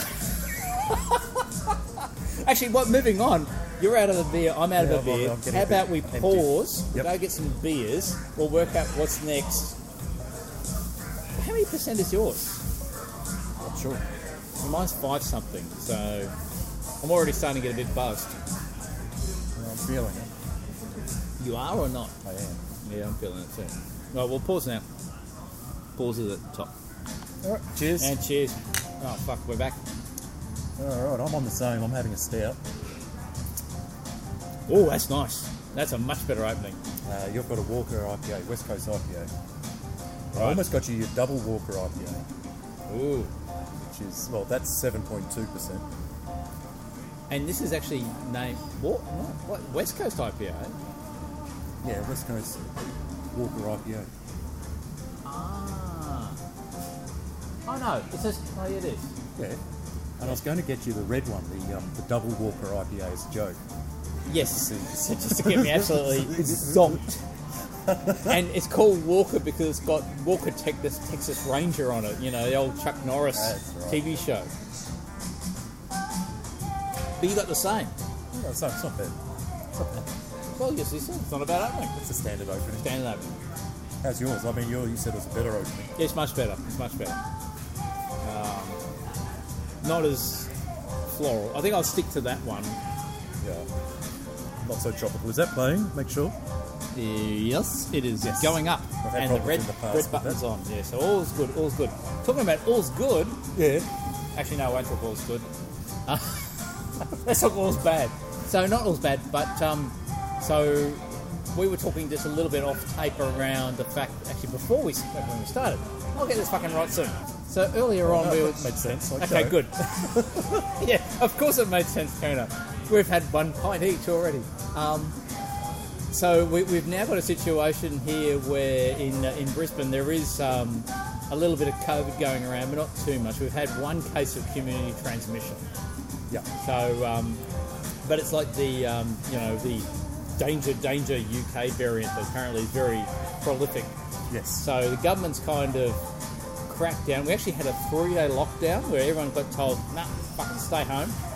Can't go anywhere. Can't go anywhere. If you've got to go anywhere, you've got to wear a mask and you've got to have a, have a fucking good reason." Yes. Like Like going to the, going to go buy beer, which is like one of the few places open is going to the bottle shop to buy alcohol. So that's the Australian way. Yeah, yeah, yeah, Cheers. Um, but we're now out of lockdown, but there's still certain conditions. So you know, uh, people are wearing masks. You have to wear masks in certain locations. It's Pretty much everywhere except for anywhere where you're moving. you can be in a restaurant or at like us at a pub. It's weird, isn't brewery, it? Because like but we're we can take our masks off because we're sitting down. yeah, but like when you walk in, you got to when when you're outside the brewery, no mask. What? No. No, no, no, no. Outside. When you're outside, outside of a building, no mask is needed. Uh, The moment you walk in that door, she goes, put on your mask. Okay. So then you got to do your little QR code, log in, prove out who you are for contact tracing. And then they say, okay, when you take your seat, you can take your mask off. yes. But when you go to the bar, you can put your mask back, back on. on. And all the staff are wearing masks all the time. So hopefully the virus knows all this to make sure that it knows who to not attack and everything. Well, here's the thing. Like, as you get more drunk, it's going to get harder and harder to remember what to follow. Like, I literally almost forgot to put my mask on on my way up to the bar just then. Yeah. I had to stop myself and put the mask on. And that'll get harder as you get more drunk. Yes. Yes. I can see that an issue. Anyway, Yeah, we'll just remind each other. so um, we were trying to organise a, uh, a face-to-face game. We've got some people interested, but I still am a bit worried we're not going to get the numbers up because everyone's still a bit worried at the moment. It's just a bit too close to the. Um, yeah, it's not going to happen. I don't think. It's We've got, COVID presuming that you come along, Yep. it's only four currently. And I don't think there's much point doing a big, you know, signing up for a meetup account to do a big push until everyone chills the fuck up. So we, we get under control here in, in the state, Yep. and everyone just chills the fuck up and not worries anymore. That being said, we've said it before. We keep seeing the news reports from you know Europe and America, and uh, we really feel for you guys because we are truly blessed, scratch, slash lucky ass, depending on your um, your view of the world. I feel like we dodged bullets this state. It Hopefully does. keep on dodging them. Yeah, it kind of helps the fact that Australia's a physical island that is like hours away from anything, so you're able to control the borders a little bit easier. Yeah. Speaking of which, when it comes to borders, because also we're very different to say America, you know what I mean? Where we've got all these um, uh, borders that border control and things like that currently because of COVID. So if a certain area is like you know persona non grata, you can't kind of come in. Of Yeah, so different states in this country can block people from other states to come Yeah, into their country into that Yeah. state. So before this started happening in Queensland about uh, what a week ago, a week and a bit ago, we were all good. Everyone loved us. Everyone said, "Yeah, Queenslanders, you can come down." Now it's a case of no, fuck off. We don't want to have you up here. You're filthy. Actually, Can't no. go anywhere, can? Anyone within Greater Brisbane, fuck off. Anywhere outside of that, yeah, it's all cool. In much the same way that it's both in Queensland until well, actually it's still current because of the way New South Wales deals with it. Anyone in Sydney is like, nah, we don't fucking want anyone from Sydney, but anyone else in New South Wales is all cool. Yeah. Which kind of brings me to have you seen the latest lamb ad? The latest what? Lamb ad. Lamb. Lamb. No, I haven't seen the latest. The Australian lamb. Land Corporation. Yeah, okay. Well, we'll have to create a, um, a link here. I might kind of. Put a link through. I'll put a link to it. I'll show it to you next time when actually I'll give it to. I'll show you. You watch it when I'm getting it. You'll be here next time. Okay. Okay. But basically, the um, peak body, let's call it that, for lack of a better word, of the lamb producers. So you know, baby sheep or whatever they're called. Yep. They. They put a they put an ad out every year in the run up to Australia Day, Oh yes. and this year's is th- it's like a, an ad set in 2031, where literally we have all these walls between the states and things. It's fucking. I'll let you have a look at it. Our, re- our listeners can have a watch of it too. It's always very topical. I like that. It is, yeah, yeah. Last year's was very good too. But because of COVID, um, you and I participated in the virtual World Cup. Yes, that's the good news I wanted to talk about. And somebody, last year was the last year technically, somebody did, um, I think, very, very well and should be very proud of his efforts. Well, I didn't do too bad. I came 16th in the whole thing, um, which basically means that I didn't get eliminated on any of the games I played. Yeah. Although you told me a perfect. What do you mean? Okay, I was going to do four rounds, right? Yeah. And then you gave me the. We did this on, on tape.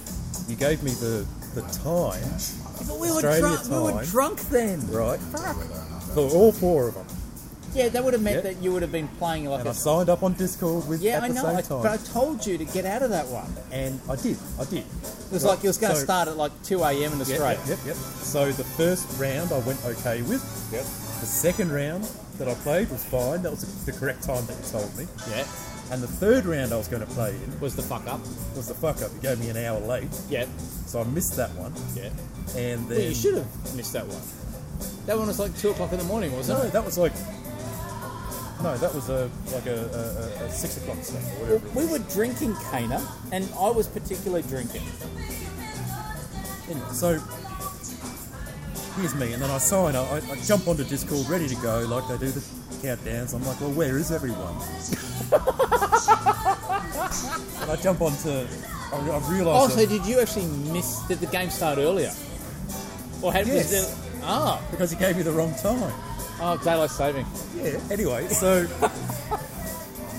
anyway, I jump on a you know Captain Memes there on Discord, plus a couple of the other ones, the tournament directors. I say, oh, you know, did I miss the did I miss the um, sign up? Yep. And um, Captain goes, uh, yep, that was an hour ago. I bet you Andy gave you the wrong time. Oh really? yes. well, as usual, Captain Meme, you were 100% correct. As what usual. um, yes. Anyway, so, so, but the games had started by then, and then Actually, I, I, I love the fact that I've got such a, um, a track record of poor credibility that everyone knows in advance that it must have been me who fucked up. Um, But okay, look. So I um, I played as an alliance player for all the three games that I did. yep. Found an ally early, found a good ally, and stuck with them. And it was a strategy that paid off. Okay. Okay. I mean, it didn't put me in the top board or anything, but No, but like 16th out of how many players? Was it like 100 and something? just under 100 players.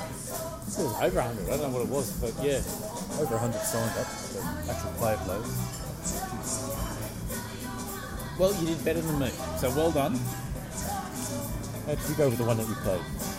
Um, Two? Like, I played two games, unfortunately. So I think that held. That was a.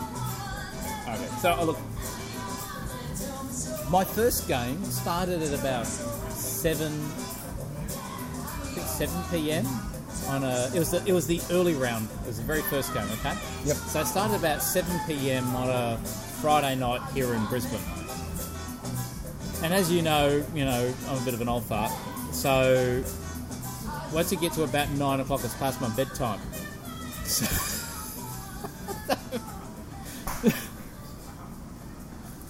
problem I had was the game was going strong once the clock hit around about midnight my time. So I've been playing for five hours, and because of the time scale, no one from America was there.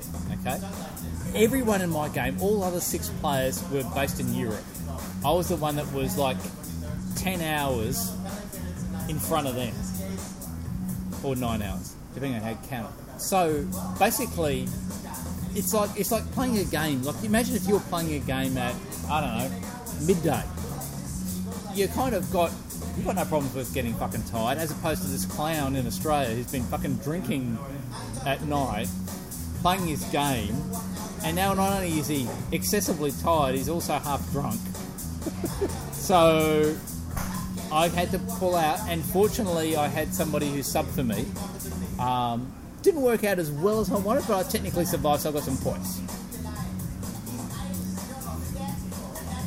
My second game, I did better, I think. I think I did better. you tell me. I don't know, I can't remember. I'll have to go back and have a look at it Backstabbr. Just trying to go back on Backstabbr. Um, have a look at my ones I played. I think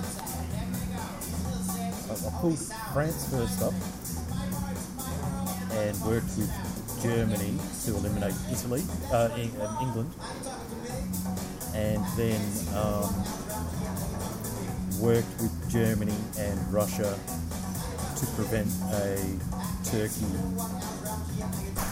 Austria solo Oh, okay. you know, team. Yep. Uh, the second game, I pulled Germany, who I normally do shit at. Um, allied with France. Oh, I've got to go back and have a look at these now. Um, I'll just pause this so I can pull this up. Yeah, sure. Yeah, the second game I teamed up with France um, and held off a Turkey Russia to a Turkey Russia, so a four way draw. And the final game I pulled Turkey and allied with Austria. Almost killed Russia, almost killed um, Italy, but it wasn't be. Ended up in a seven way draw. Yeah. Nice. But, you know, because of the way it was structured, we ended up with quite a few points. Yeah, yeah, yeah. Yep. Well, my second game, I ended up being part of a four-way draw where I was hunting one supply centre, Okay, but you get points for which was in 1910, I think. One supply centre, maybe two supply centres. And um, so it went to like 1910. It was only like about another year, game year off from being kind of horse drawn anyway. Yep. but I inverted the trouble I was having the previous game to my advantage. So this game was started around about I don't know eight o'clock in the morning Australia time. Oh, yeah. So by like about two o'clock, three o'clock in the afternoon, I was still roaring, ready to go. And all and everyone else in the game were Americans, and they're like falling asleep and everything like that. and I kind of went, "Oh, look, you know, you got you three guys, you clearly are, you know, the superior players here, but." Are you really going to keep hanging out this for another round to knock me out? And based on the scoring system, whoever takes my one supply centre, it's going to make negligible impact. How about we just, how about just wrap this one up? and because of those three players that were in it, two of them had been my long-term allies, who like stabbed me, which I was. I'll talk about this now. Once we got to about 900, we, we had. I was Russia, and I was allying with Austria and Turkey. Oh, And that okay. held so well, I couldn't believe it. And I actually kind of thought, I started believing my own inner talk, my own inner hype, which is like, you know, hey, Care Bear stuff, we're actually going to go, all three of us, we're going to go all the way. All the way. And then, of course, there was this devastating round where literally about 907, 908, the knives just went, you know what I mean? And all of these really top players were just going, and just stabbing like crazy, just obliterating everybody else. Poor little Aussie. Poor little- Caught in the So middle. I was lucky enough to survive, but like this was a game that like France was out of the game within about two game years. England and, and Italy decided just to crush him. You know what I mean? And as, as Russia, I was just all over the place. I was just helping out where I could, and was exposed in the middle. So uh, I think it had a lot to do with the fact that I was then being attacked by England. And this is one thing I'm I'm really conscious about my game. You know, I end up throwing units into an area where if I'm being attacked by player A, but only player A, I'll try to move all my stuff in to try to create a wall to stop that player. Yep. But in doing so, put a large amount of trust in my fellow allies, who of course abuse that trust, That's the nature of the game. which is the nature of the game. But I do want to kind of, um, you know, acknowledge the great work that was done there. I can't remember their real names because I can only see their names in Backstabbr, which doesn't really help. Anyway, I'm sure if you kind of the game was the um, uh, what game was it? Oh, fuck, I can't even tell that. Info. It was round two of the virtual WDC, um, the A game, Alexandria. Anyway. It was a good game. It was a really fun game. I was surprised how much fun it was. I just want to talk about the actual format of it. You know, doing it all through Discord and like was it? I had a lot of fun going doing the, the, the tournament like that. Yep. In an online, but Oh, because this was your first That was my first virtual game. Yeah, it was. Yeah. Oh. Um, I had a lot of fun with it. yeah, yeah. I had a lot of fun with it. Um, What troubles did you have? Any difficulties with the the way things were structured or organised at all?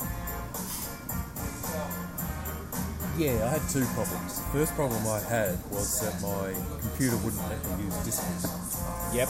So I had to use my phone for Discord, but use the computer for Backstabbr. Yep. The Backstabbr mode. So I found that was an interesting balance. Um,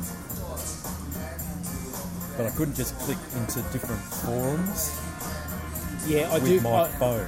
yeah, I, I, Yeah. I find that quite confusing too. Yeah. Yeah, that was a bit difficult as opposed to just being able to click with the mouse a different folder on your laptop. Yep. So that was uh, one issue. Um, the second problem I had was that if you're uninitiated in it, trying to understand the process to actually do this thing was quite difficult to do beforehand. But it was really logical as it was happening to get into a game in that process. Yep. Yep. Um, that was my only kind of criticism around that. Although I can't really call that criticism. It's just get in there and it'll become plain. Don't try and understand how it all works prior. It's probably the advice I'll give to something like that. I agree. It's been about two or three months since I'd previously played a game, and I found the trying to remember how everything fucking works was Yeah. was a bit of a gotcha. Um, to the extent that I think in my first game, I because I don't use Backstabbr very often, I fucked up twice with supporting wrong units. So sometimes I, I so twice I accidentally supported an enemy unit to attack another one of my units instead of supporting my unit to attack the enemy unit. Yeah. And I also similarly had issues with Backstabbr, which I think has got nothing to do with the interface. It's got more to do with the fact that when you're not regularly using that, not so regularly, maybe if you're playing a game once a month, you kind of get into the rhythm and you know what the fuck to do. That can be an issue. I don't like with Backstabbr how it doesn't automatically show you the moves that were made. You have to You have to moves that physically are yeah, yeah, adjudicated, then you have to go back to see how those moves Yeah, were yeah, adjudicated. yeah, It's just a minor gripe. But the, Um, the, the one good thing, I suppose, about Backstabbr is that it is that one universal platform. I think that everyone is. No one's really, really super comfortable. Maybe some are super comfortable with it. But most players, whether they're coming from play dip, web dip, v dip, face to face games, they all kind of just get by enough. You know what I mean? Get it enough, yeah, It's agnostic enough that everyone can just kind of work out roughly what to do. Same with Discord. After a while. Yeah, I think Backstabbr hasn't really got its own forum community. Do you think? It's good. Mm, I don't know. We've talked to them before. The one thing I had with difficulty with with um, the Discord thing, unlike yourself on a Samsung, I've got an iPhone. But the um, the newer iPhones have this like you charge through like a mini USB port, Yeah. and you also listen with your earphones through the same mini USB port. If you kind of got like a um, a wired headset, okay? Oh, right, yeah. which means I previously had a problem two or three games ago where the phone was running out of batteries and I had to use that because the laptop wasn't talking properly with my communication Yep. with Discord. And of course, I can't run, I can't charge the phone because I'm trying to talk to it through my earphones. Since then, I've got AirPods, which are like little things that pop in your ears, like Wi-Fi things That runs on Bluetooth. There. runs off Bluetooth. But the trouble with those is after maybe a couple of hours or three hours, it depletes all the battery inside the AirPod. Just need two AirPods. So someone in the game, I can't remember who, so my apologies, I can't give you credit, had the great suggestion saying, well, just use one in your ear. Keep the other one charged. And it worked fine, you know what I mean? Like, you don't get to talk to people in stereo, but you can hear them, they can hear you, and once this one starts going, we're running out of batteries, if put this one in, put that one in for a charge. So it's a great thing to do if you're stuck in that space. Clever. But Would you play another virtual game? I would I would too. I'm enjoying them. I'm enjoying them a lot. I'd love to see robots. I'd love to see robots too. How's actually? I can, I can tell you right now, the uh, the Patreon fee's not going to pay for robots too quickly, so don't worry about that. Uh, Anyway, again, win the lotto. congratulations. Kana. Very impressed. Very um, Had a lot of fun with it. yeah. actually. Um, my allies who I allied with, the allies who I allied with. Um, so in the first one, Germany, um, I had a blast working with him Who are you? as France. Right. Eliminated England quick with him. Um, so that was that was really good. Uh, the second one, where I allied with um, France, I, I was playing Germany. Right. Again, Again, same thing. Same thing. Because I was was a really watching one of your alliance, games really when I was I think maybe it was the round two game when I was playing. I was watching Yep. your game. 'cause I flicked over to have a look at it, and I thought maybe I was maybe I was watching the live stream coming from the Diplomacy Broadcast Network and went, "Fuck, Kane is on fire!" And then I flipped over to watch the real thing, and I was I was really going. You were doing great. You got to what about how many SCs at one point? Was it twelve or something like that? Yeah, something like that. Um, you were kicking goals, and then of course everyone starts, you know, grabbing you and tearing you down. down to size. Um, and the final one where I, I was Turkey and um, I allied with Austria. That was the one where I probably passed up a really good shot of a solo, um, but happy to have stuck with it through to the end with Austria. Um, I probably could have stabbed him at one point Yep. and actually done really well for myself. Um, but I was happy with the results actually as they stood. So I think the one thing that that really spoke to me in this tournament, and happens in all tournaments, is you usually have a, a predefined ending time. And that really changes the dynamic as you approach that ending time. Where someone who's been your mate the whole the whole game all of a sudden just goes and just stabs you when you kind of don't expect it. Because the clock's ticking. And if they don't do it now, they never will and they won't benefit from it. As opposed to, say, one of these um, online games that can sometimes go for months and months and years and years, where that pressure, time based constraint doesn't create that gameplay. So, you know, it's kind of I think what we talk about with Edi. You know what I mean? There's different game, different players like different game styles, and they gravitate towards that appropriately. I won't say I'm always a loyal player, but I definitely approach this tournament as a loyal player. Good for you. Yeah, I did okay.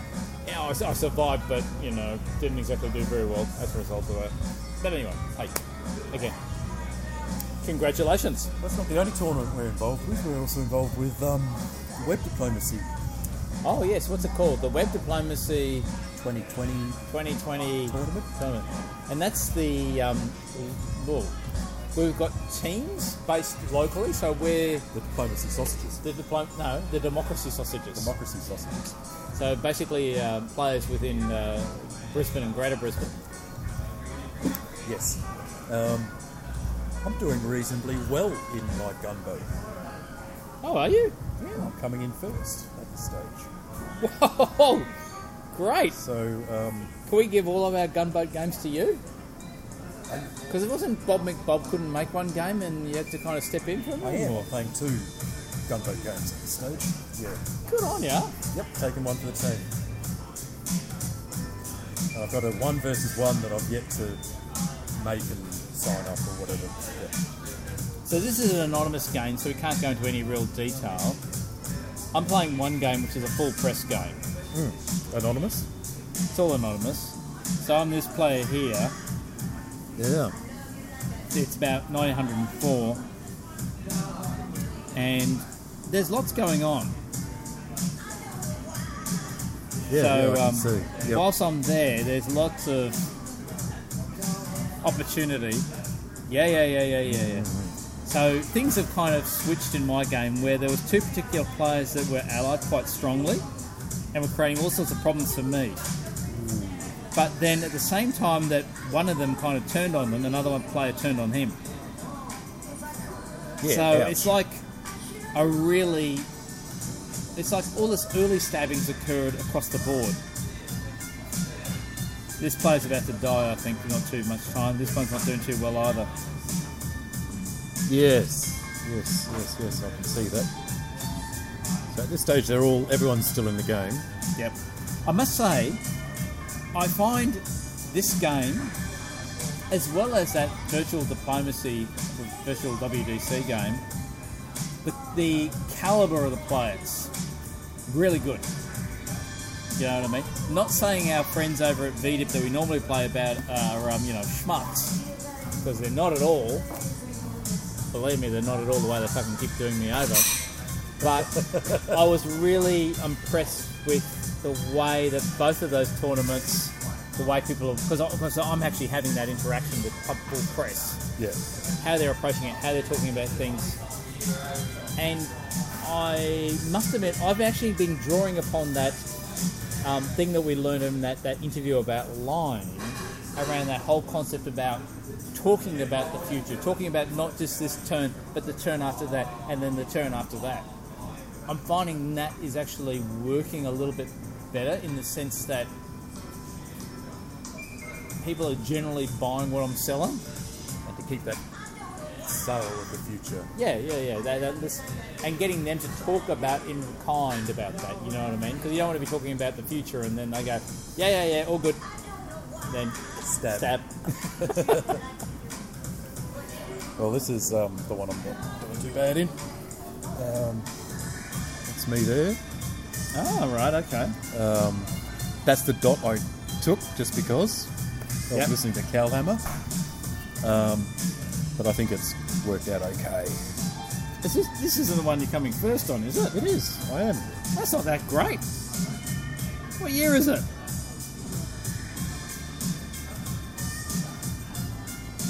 Where is he? 905. Oh, okay, sure. Sorry, sorry.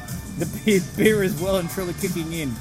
This is uh, uh Amby's going to have a problem with the uh, weight tomorrow as a result. Um, this play's doing pretty good. Except Oh yeah. oh, that's gotta hurt. it turns out But everyone's just but then he's over here too. everyone's sort of turning on each other. This is a great game. I wish we can talk about this game, Kana. This is fun. This is a fun game. Is it fun playing it? Fun one, yeah. Yeah, I like it. so, how do you find like you, you're you're you're pretty good at gun? Well, not pretty good. You are a good enough player. You hold your own in gunboat, don't you? Yeah, I hold my own. Yeah. How do you find gunboat versus the, the whole? You know, at least having that interaction. What do you what do you naturally prefer? I'm actually doing better with Gunboat at the moment than I am with full press games online. Right. Um, That's right, because you were talking about just going to gunboat games most times now. yeah, I've got one full press game going on at the moment. I'm just not looking at the press. So nah, I'm not, not looking at that. Oh, yeah. Um, oh, I think I know that game. you know I'm in that game, Yeah. but I don't know who you are. Uh, okay, so the difference between gunboat and full press. Um, look, for where I am with what I can commit to a game, gunboat is for me uh, a way to properly, a way to commit to a game without letting down the other players for lack of engagement in that game. Yep, yep. Yeah. Um, how do I find that mode? I, I enjoy that mode when I'm playing against good players Yeah. who understand what demilitarizing looks like, or who understand what a support hold being thrown your way means, or who actually are looking at that big map, so they're seeing what moves were actually put in, but weren't shown, so they're checking up on them. And you can tell players if you make it past that first sort of period of time in the game, who actually know what to look for in a gunboat game, they're the enjoyable players to play. Yep. It's those twits, oh not twits, it's those um, the inexperienced gunboat player who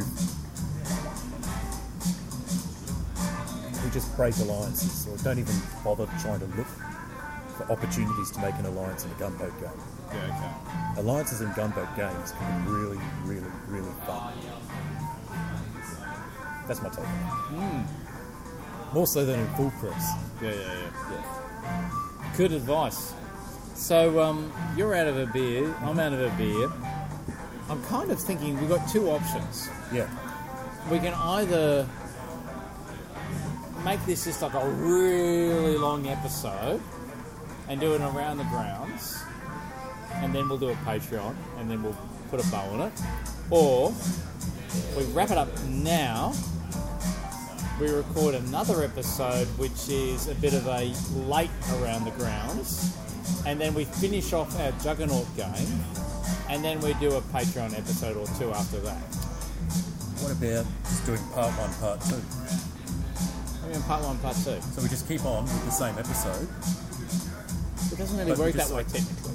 and then just go part two. So this is part one, and So- then you can so- release so part two in a week's time. No, no, no, it doesn't work that Is way. The release schedule's every two weeks, except the last two weeks ago because you were on holidays and before that I was on holidays. We But couldn't you fucking understand get what I'm saying? Like, there's enough. I understand what you're saying, but that's not the way it works. Why can't we do the around the grounds and the Juggernaut game and call that part two? Because of this episode? iTunes and others like steady, regular rhythms to be followed for when you drop episodes. And if you don't, if you deviate from that shit, they go, "We've got no fucking idea what this podcast is about," and you know they're just clowns. They just drop shit all the time. Yeah, yeah, yeah, We're going to yeah. push them down the rankings, But and people to can't what I'm find saying is that we do, we just continue on this episode, but we split it here, and then release the second half of the episode in two weeks. And what will be on that second half of the episode, Kona? The round the grounds and the Juggernaut. Or we can just leave that out instead of one week. You mean two weeks? Yeah, that's what I'm saying. Two weeks. That's what I said. In two weeks' time. Oh, I can. Okay, yes, I agree. Yes, I'm good with that. Um, listeners, please join us in two weeks' time. Where, based on our current way that we're kind of half drunk already, like I'm getting. You should Really? get two double. No, IPAs. I'm not fucking getting that. One no way. one for me. No. Go on, and we'll just No! struggle through it. No, that's it. You know, one double IPA each, and then we can finish this game. No, no, no, no, no. Let's let's just let's let's wrap things up now. Um, okay, and continue on in a in a session soon. see you in two weeks, guys. Bye bye.